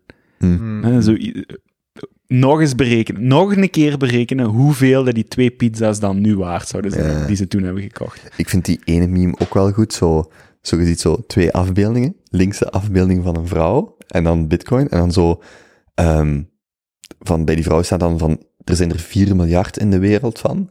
En bij bitcoin, er zijn er 21 miljoen. Choose wisely. ik, ik heb dat in mijn toilet wel hangen. Boys, nog 10 minuten. Hebben we nog een Ja. vraag? Ehm, ja, ik heb nog een citaat. Hit me. Het sluit eigenlijk aan bij wat we net eigenlijk... Eigenlijk is dat mooi, ja. Van eh, de beste Paul Graham. Something I explained to my 12-year-old. When you're a little kid, your parents create your environment. Then there's a second stage where your peers do. Then, for ambitious people, there's a third stage where you create your own environment by choosing your own peers. Ik vond dat heel mooi. Cool. Omdat wij, er, ik ga misschien de context, ik ga dat artikel proberen te zoeken. Een, een, een essay eigenlijk over zo ontwikkelingsstages, maar in de sociale context. Maar zo van een van die Ribbon Farm, Melting Asphalt blogs, van die heel high quality blogs. Een heel essay daarover. Over zo sociale en mentale ontwikkeling. En dat je zo, en het doet- me hier aan denken, omdat op den duur staat je eigenlijk niet meer... Ik heb ook zo dat citaat van, je zit gemiddelde van de vijf mensen waarmee je omringt. En als je dat zegt, dan denk je daarover na en dan denk je, ah ja, juist. Maar je zit zo in, de, in het leven, in je dagen, weken, maanden, jaren, daar niet meer zo echt mee bezig, zo hoe, misschien hoe goed je het hebt, of hoe, hoe, hoeveel moeite je daar eigenlijk in hebt gestoken en de vruchten die je daarvan plukt. En wat in dit citaat van die Paul Graham, zo, ja, kiezen voor je eigen peers, hè, of voor de mensen die je omringen, dat is wel een keuze. Of het niet kiezen, is ook een keuze. En soms moet dat heel verbaal gemaakt worden, dat je dat doorhebt. Maar als je dan ziet dat je dat, dat je dat doet en dat je toch, ja, misschien meer controle over je leven neemt, over de mensen waarmee je omringt, eh, professioneel, privé en zo, dat je daar, dat je al niet meer stilstaat omdat dat normaal wordt. Maar als je dan daar ergens even daaruit gaat, merk je van, oh ja, dat is eigenlijk super waardevol en ik ben daar ja, blij voor of, of whatever. Maar dat je dat zelf niet meer door hebt. Zo van, wauw, hoe, hoe, hoe mooi is het eigenlijk dat ik dat kan doen, maar dat ik dat ook effectief doe. En zo, bijvoorbeeld, misschien is je grote droom een wereldreis, je zit drie maanden onderweg, en eens staat je buiten, staat je in dat land, en dat je dan beseft van, oh ja, ik heb hiervoor gedroomd, ik heb hiervan gespaard, en nu sta ik hier. Zodat je ook zo dat besef hebt van, dat je er zo even uitgaat, zo van, hoe cool is dat eigenlijk, dat ik dat voor mijzelf gecreëerd heb, of, eh, of dat, dat, dat dat mogelijk is. En dat vind ik mooi. Top. Misschien eh, een mooie om het mee af te sluiten, hè, jongens? Denken jullie? Ja? Dit was ook vraag 4, dus ik heb echt niet verder voorbereid. het is gewoon leeg. Ik, heb, eh, ik, heb, ik had nog wel een beetje verder voorbereid, maar dat zijn zo de dingen die altijd terug... De Nee, backlog. ik- de backlog. Kopieer ik die gewoon elke twee weken, want die komen nooit aan bod. Alleen nog niet. We zijn ver geraakt. Ja, dat is eh, ongelooflijk. En ehm, een NFT, als we die tatoeage op ons tenen laten zetten. Ja. Ja. Laatste vijf minuten van de vorige aflevering over die tatoeage. Ik was gaan springen op het Zuid, teruggewandeld. Ik heb dat drie keer opnieuw afgespeeld, die laatste vijf minuten. En ik heb gewoon de hele, hele weg van daar naar hier zitten lachen, dat mensen mij aankeken. Op den duur beginnen mensen wat door te hebben. Als iemand heel hard aan het lachen is met oortjes in, is hij waarschijnlijk een podcast aan het luisteren. Van Ik vond dat...